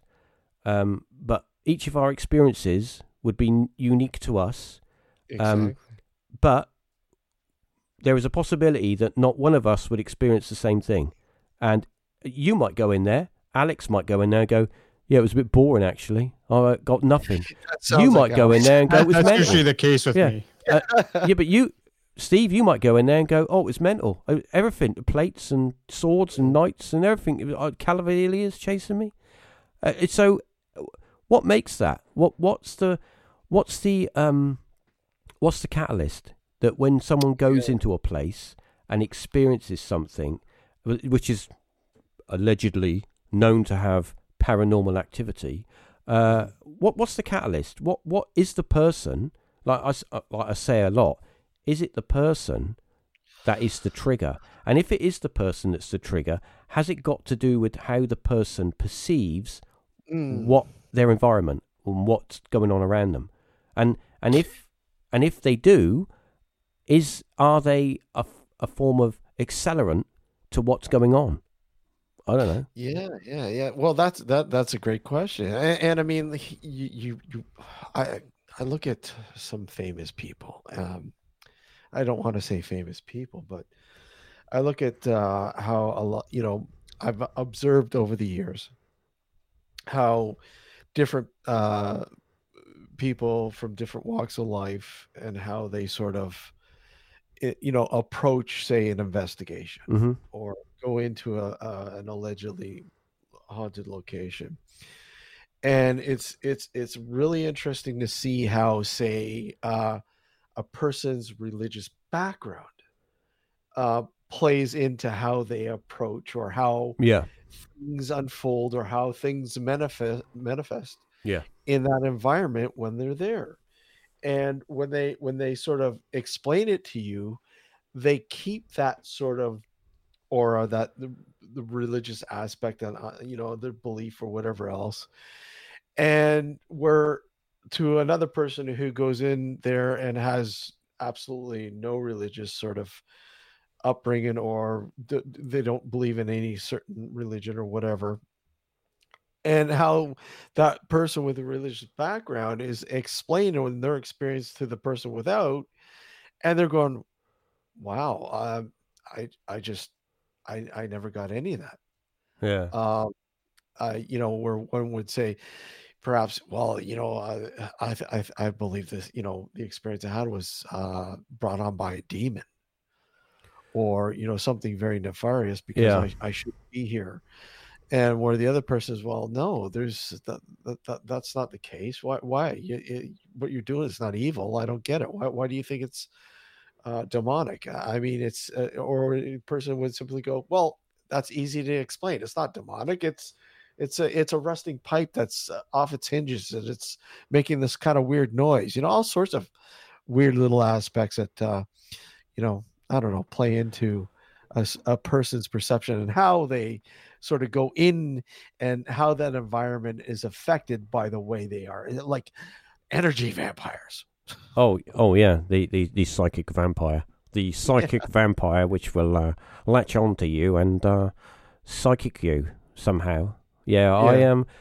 Um, yeah, I, I, I know what you mean. Um, I, I kind of got a. Uh, I, I, I'm I'm not in the sense of I've been to haunted places. Well, Mm. allegedly haunted places. Yeah. Uh, and I've had feelings.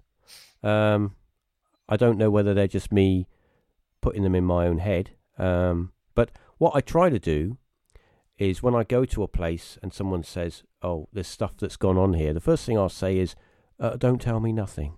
Don't tell me anything about what's gone on here or whatever, because I don't want to know. It's not that I don't care; it's just that I don't want to know because then uh, that's going to play into how I'm going to perceive where I am and what's going on.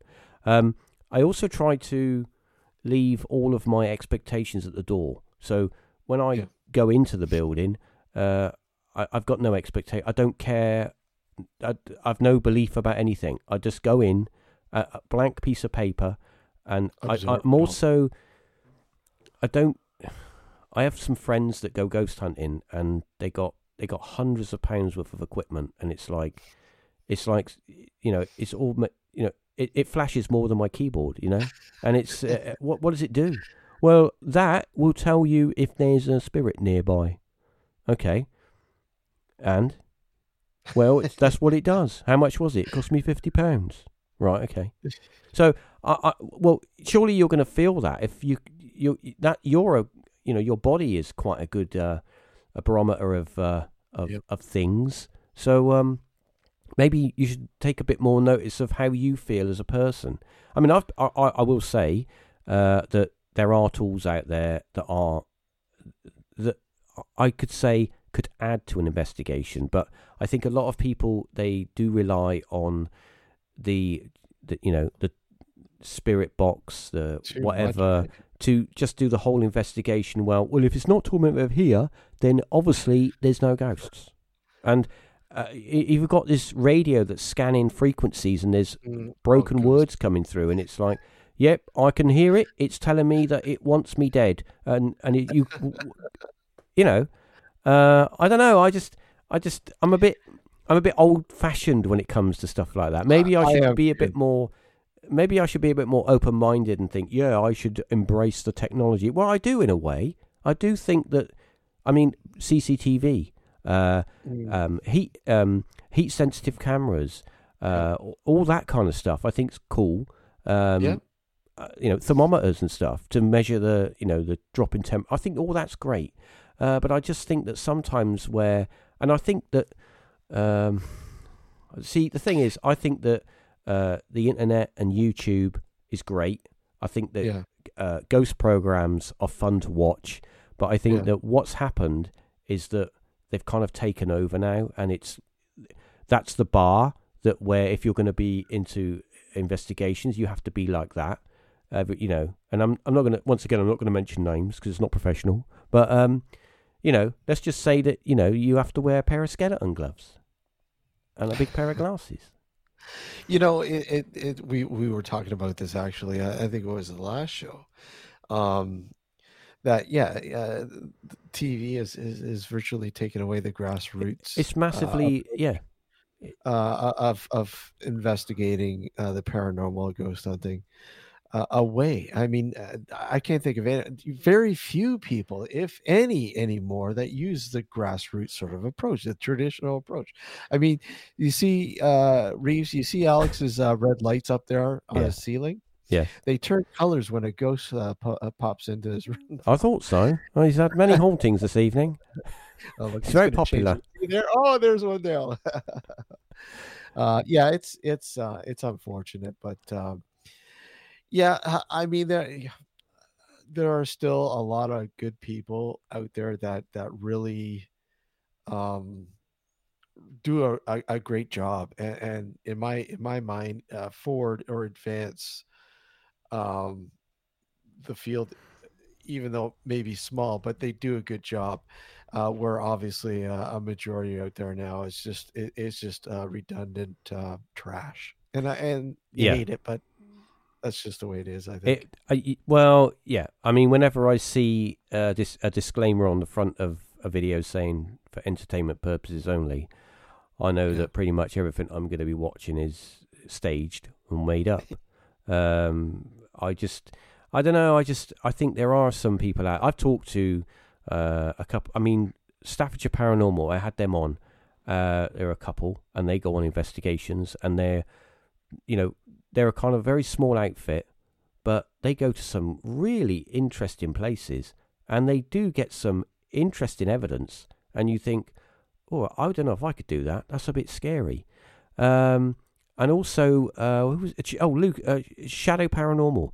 They do the same thing, but uh, what I like about what they do is that they go to places that you would never think to go to, like completely ruined places or places that have, you know, uh, it's just a field, but you know they'll Yeah. do an investigation there, and sometimes they'll capture stuff which can't really be explained. So I find it fascinating. There are people out there that are trying to learn more about what the phenomena is and and and how you know, how it happens. But then you get the TV stuff, and it, yeah, it kind of uh, look. I love the X Files. All right, I love all that stuff, and kind of the X Files is a little bit to blame because that was the Yeah. era when the the kind of the spooky TV started, where everybody was watching the X Files, and then and then all the paranormal shows came on. Uh, Mhm. I love it. And explain uh, unsolved mysteries and all of those kind of programs. I love them all. They're great. Um, yeah, I really love. Uh, no, here's the disconnect. All right, if you look at the shows like In Search of, back in the day, like In Search of, um, Arthur C. Clarke's Mysterious World, uh, all those kind of shows, like pre, what, pre-internet. You know, the, Yep. the when it was TV was TV. There was something about them that seemed educational that you could watch them and think, yeah, I learned something there. But when well, you you had to pay attention. You had Yeah, to pay attention. But they you were put couldn't- together better. You could you had no internet to look at. Oh, oh yeah, you know, and and sort of further where this you had to listen and pay attention to learn. Yeah, and unfortunately, we've our as a as a whole as society, our uh, our attention span has has diminished over the over the decades, and now if we're not wooed or wowed in the first five minutes, it's like no, it's trash. I'm not watching it. You you expect me to watch that? It's 15 minutes long, mate. You know it's. You know, you know, uh, I know. Well, you're a musician as well, right? Obviously, I try. yeah, but uh, you know, I I, I gotta. I, we, we have to have him back on the show, and and I'll you know definitely let you know because I'd love to have you on as well uh, when we have him on. Because I, the reason why I'm saying that is because uh, the the the work he does. Um, he's a musician, and he uses some of the most I don't know uh, to explain it. Um, the most oddest things that you'd never expect hmm uh, to collect EVP. But he also uses what he records as a part of his music. Ah, that's Right. okay. His, his his name is Michael Esposito. He's actually he's actually a, a descendant of uh, uh, Marconi. Um, Uh, the what is it? The um, uh, guy who invented the more uh, not uh, Morse code. Morse, not, Morse not code. Morse code. I don't think it was Morse code. It was That's uh, something to do with radio, but it, I don't think it was Morse code. I don't know, but he, uh, he, we've had him on several times. Super nice guy, and this guy goes, uh, he goes beyond. Like, I mean, he was using well, he was using uh, a, a record player. yeah He was using a record player in a certain way, and it was incredible what he what, how I, I don't know how he did it. I'm telling you, but this guy, what he does is phenomenal. And I, I think you'd really you'd really be intrigued by his his really work. weird that you tell Yeah. that story because Yeah. Uh, I have a story to tell. Um, this is maybe five, six, maybe ten years ago. I can't remember. Somebody carry uh, uh, a chap contact Gareth, Mhm. and he said, "Can I use some of your audio from a Paratalk in on an album?" Uh, and Gareth's like, "Yeah, if you want, fine." He said, "I'll send you the uh, the track um, when I've done it."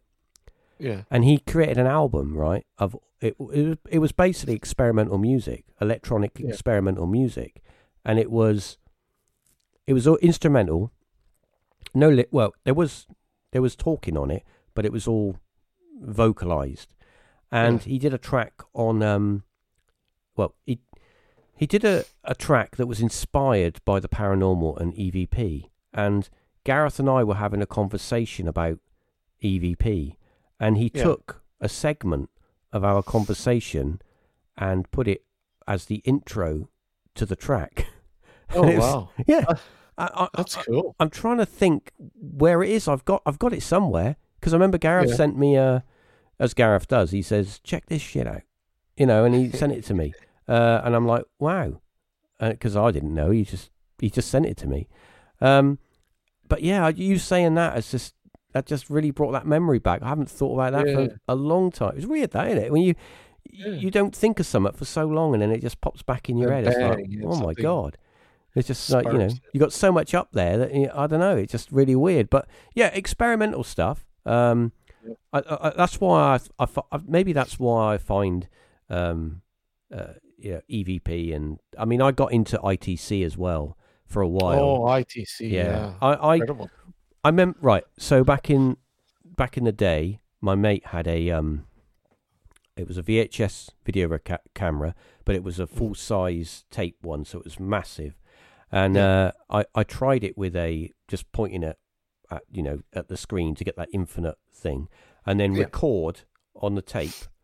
Yeah, and then I had a F- Ferguson Video Star video player, which was had uh, digital frame by frame, and so I could frame by frame it, and it would digitally freeze the image so that uh, there was no sca- there were no scan lines or there was no ribbon at the bottom. So it was just a Yeah. you know well I wouldn't say it was a perfect picture, but it was a picture. uh, so I, I did that, and I did a whole tape, well nearly a whole tape. I just left it recording the screen, and it was just pulsating, you know, in and out. And um, I don't know what I got. I just got shapes and stuff, and I didn't really understand what I was seeing because I had no way of um, getting it off a TV screen. Apart from you know, I didn't. There was no. I didn't have a video capture or anything like that. I just was looking, and Yeah. I had. It was like shapes, but I it wasn't like features. It was just like strange kind of shapes, and I just thought, well, it's just you know, just maybe it's like something to do with the di- the way that it digitally freezes because it it kind of scans, it samples the image and then shows it as a digital image. It was quite clever at the time, quite quite um quite advanced, but now just pretty crap. But you know, but back then on a on a what on a four four four eighty p TV because uh, very all low res. But uh, Mhm. yeah, I just I tried it, but I was like, do you know what? I was like, this ITC, this is a lot of work. I can't know if I could do this. It's too expensive. is a lot of work. It is, yeah. Yeah. I, It I is tried the um, I tried the uh, the scrying as well with the water. Yeah. Tried that. Nah, I couldn't get on with that. Just made me feel dizzy. Because you got to film it in oh fire. Um, yeah, yeah, I tried that. No, I didn't get on with that. It, but EVP audio, I I enjoyed doing that, and and and I did actually go back to it. Um, I think I think I was talking to Gareth about it. It was years ago, and he said, "Oh, you should do some more EVP, and I'm like, yeah, I just, I don't know, I just don't know. I, do you know when you do something for long enough and you just sort of think, oh, I've done it enough now. I don't want to do it anymore. You know, You know? I, I'm, I, I, yeah, I, I, I hear you, Reeves. And, but the thing is, I always, uh, it- it's funny. I was kind of getting that way with EVP, and then, you know, I'm, I'm reviewing some old footage from uh, uh, a, video walkthrough of a, of um, an old farmhouse that we were doing some uh, work, work at. Uh, very first time going in there, because I wanted to uh, put a little documentary together for the 10th anniversary sort of thing.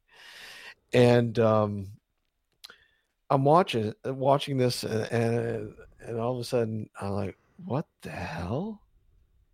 What what? Eh, this is incredible. How did i miss this and it, probably one of the most stunning things oh, you know what? I i think i have it here. I'll play it for you. Hold on a sec here. See if i can find it. It's it, it it's just incredible. Uh where are we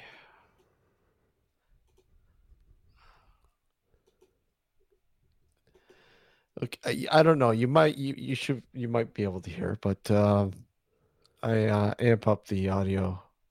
Okay here we go hold on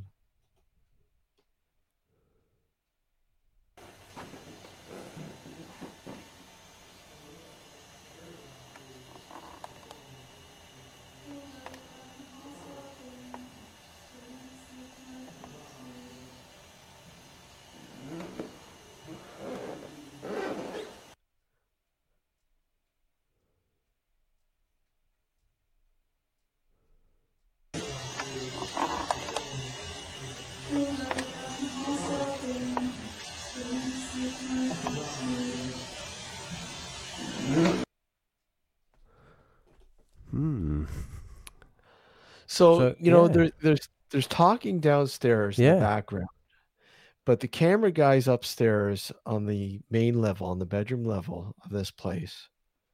Exactly, uh, Explorer. It sounded French. Um, and he centers in on this picture, which is called Cherry Ripe. It's an old, uh, named after an old uh, English song by the same name, Cherry Ripe. And um, all of a sudden, you hear. I mean, what did what did, what did you hear, Reeves? I heard I heard a, a female uh, singing Singing Yeah. or like reciting a nursery rhyme or, or, something, like that. Yes, uh, like a rhyme or something like that. But definitely, uh, it it. it I'll tell you what, it, it didn't. It, it it didn't sound like it needed. It should have been there. It sounded like I don't know. It just had a it it, it had a feel to it. Uh, I don't know. It, it definitely clearly you could hear it was a voice and a female voice. Um, but yeah, that and and just completely no, didn't hear it at the time. Uh, when when first reviewing the because that's just a walk around just documenting the, the the location as i normally would do is i'd have a guy walk through and doc just document uh before anything sort of uh before an investigation starts whatever but uh, yeah i didn't catch that the first time and then like i said i'm sitting down and i'm watching this i'm watching this again 10 years later and i'm going holy crap how could you miss that well, yeah, it's easily You know? done with stuff like that. oh i know You get caught up in the moment and you don't hear Yeah. stuff. Um, like I say, I mean, I've I've recorded EVP and listened to a cassette and and thought "Oh, I don't hear nothing, and then you come back to it and you think, well, where did that come from? And you did, you didn't hear it the first time around. Um, but yeah, I that's definitely um that's a really good quality recording as well to capture something like that. And that's on a that's on a oh that was captured on a high eight uh, Sony high eight. So good quality, yeah. So Yeah. good quality. It's actually um interesting that I mean, I say I've done EVP and and I've caught EVP on low grade stuff, you know, what I call consumer electronics, and I've Mhm. also got EVP on higher grade electronics Yeah. like Nakamichi and stuff. Um, yeah. but I've had more success with. I- I've had more success with crappy stuff than doing high quality stuff, and I think too. that, as I said before, I think the higher quality stuff does filter out where where the possibility of you could have some voices it filters it out. It's because it's got better components, so there's better filtering. So I don't know. I I, have it's kind of a, a like a 60-40 really. So you can get yourself a Curry's tape deck.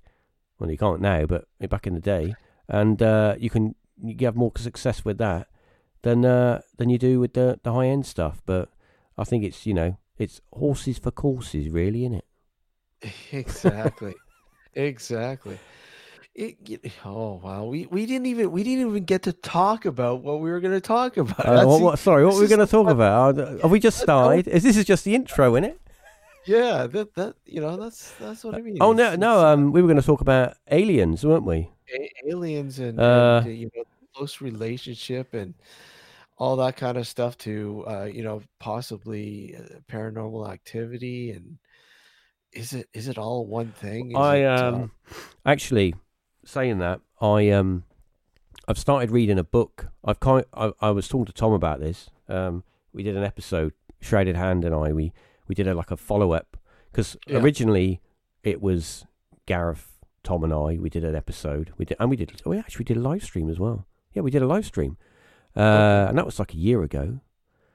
Uh, God, it's been over actually, a year I now. do remember that. I do Yes. remember. Time flies, doesn't it? It's been over a year. Yeah. That's bonkers. I know. Uh, so we did this episode, and we got because I was talking to Tom, and he was saying, um, "Yeah, I've got I'm reading a book on abductions." And I'm like, "Oh, really?"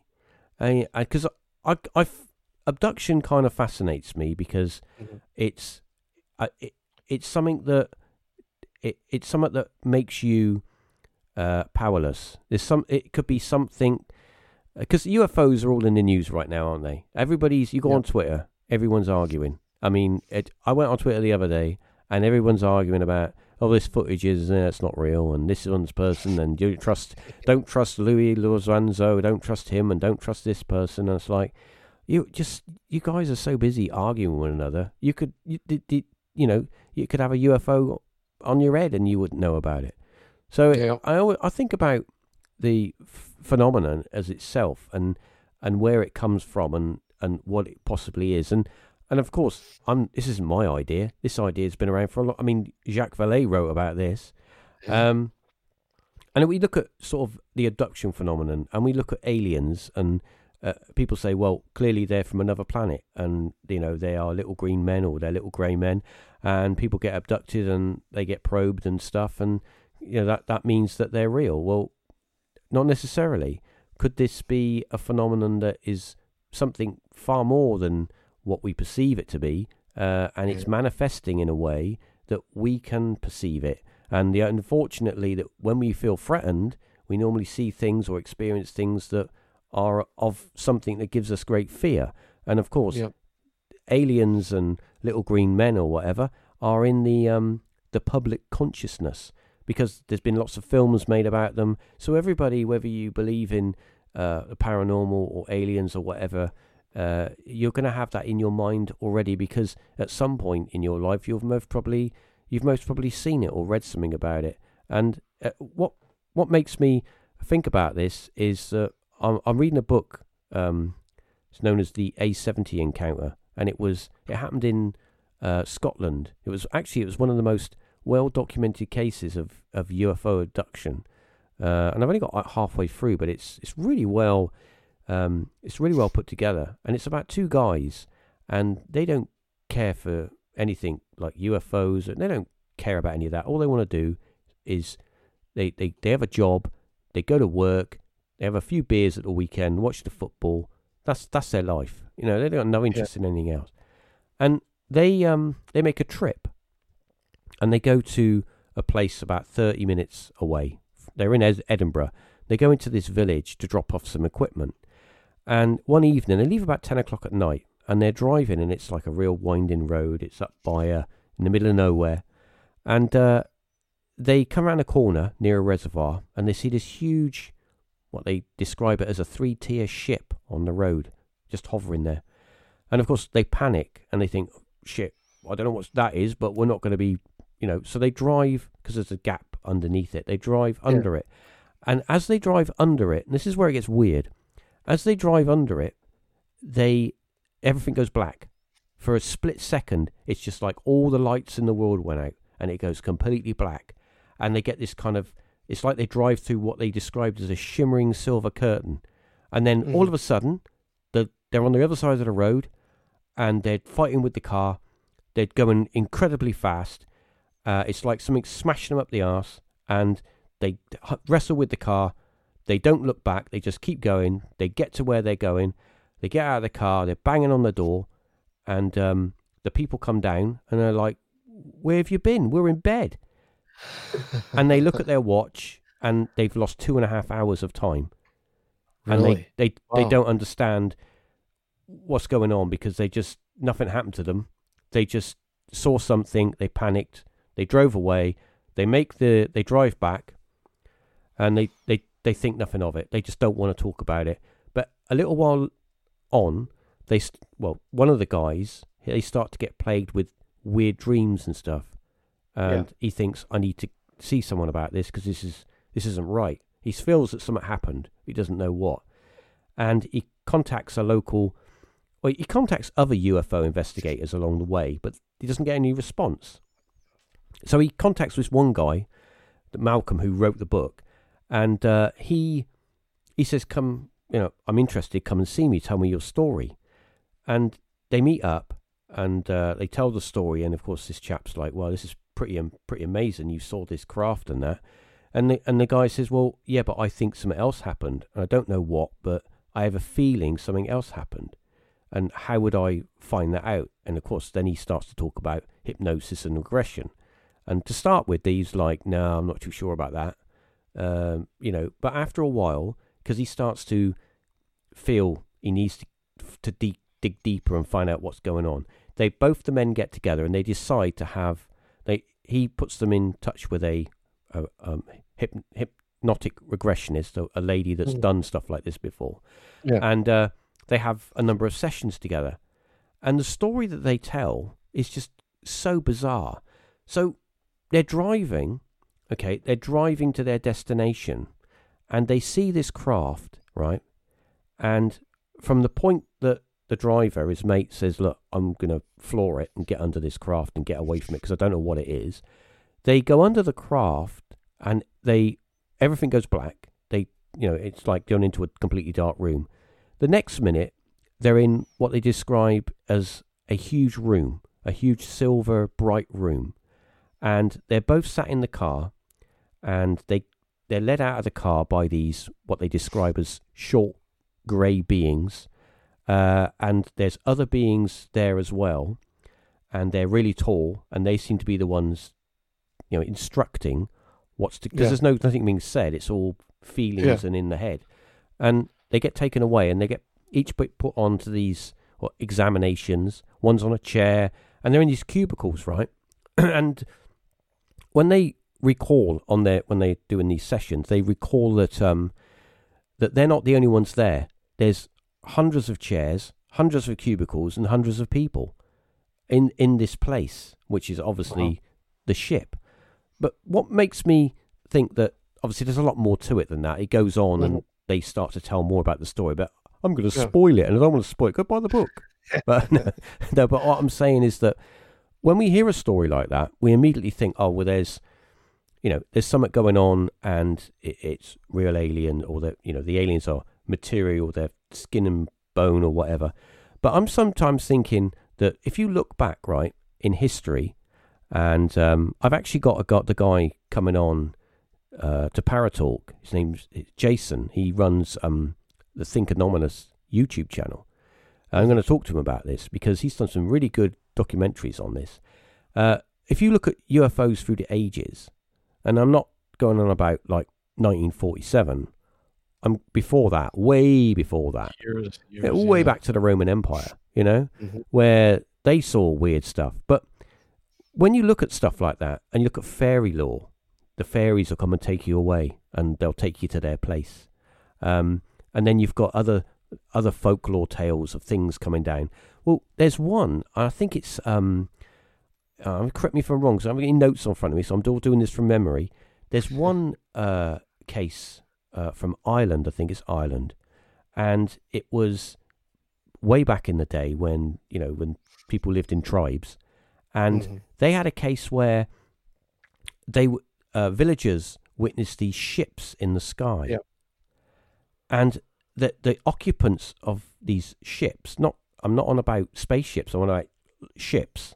You know, boats in the sky, and the occupants would c- threw the anchors down and anchored on their village, and they came down from the from the boats to visit them, and they didn't float down. They swam down, and they swam back. That's just completely nuts. And if you think about it, now I must be going a really long way about this to to, to come to an, my conclusion or what I might the I the kind of the mindset I subscribe to is that through the years Yeah. the the UFO phenomenon has catered for us for the way that we believe and the way that our social structure perceives the UFO phenomenon. So, for Mm. example, as the years go by and we have different things like for example in the 50s we had the you know it was like flash gordon and the robots and when people would say yeah I if you look in some of the early um, unexplained magazines of people that have had uh, experiences look at some of those cases of uh, people that they've seen oh he looked like a tin man he looked like a dustbin it was a big lizard Yeah. man you, you don't hear of that anymore it's all like No. it, was, it was just a little grey it was a little grey Yeah. you, Yeah. you, there's none of that kind of diversity anymore.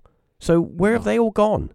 So and also another thing is when people do have these uh, encounters because they are having summer, summer is happening to them.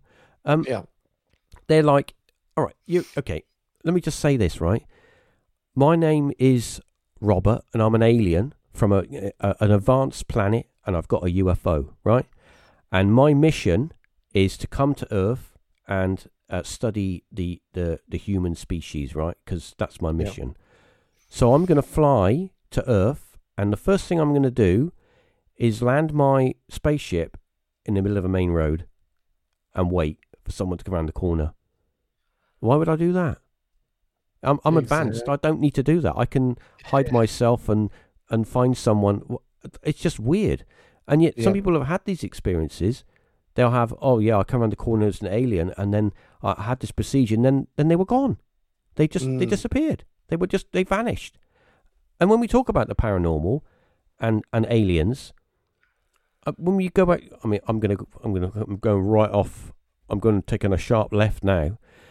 You look at you look at Skinwalker. Look at Skinwalker Ranch, right, and the stuff that went on there. Oh, now, you got Alex's attention. Yeah. and you look at you look at Skinwalker, right, and you look at the stuff that all the all the Yeah. cracker stuff that went on there, right?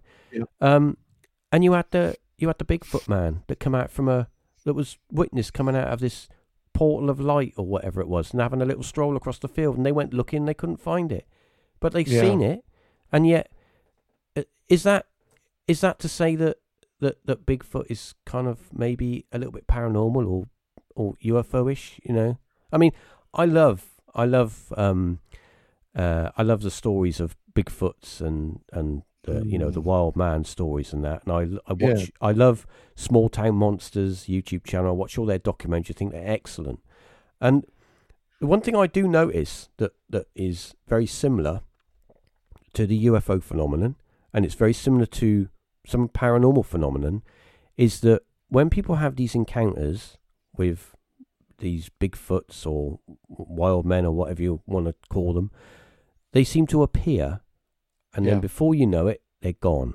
And these are these are big blokes. And all right, I understand that you can be in the middle of a forest and there's you can look your night vision and you can be surrounded by creatures and those creatures have learnt to be very quiet because they don't want to get eaten.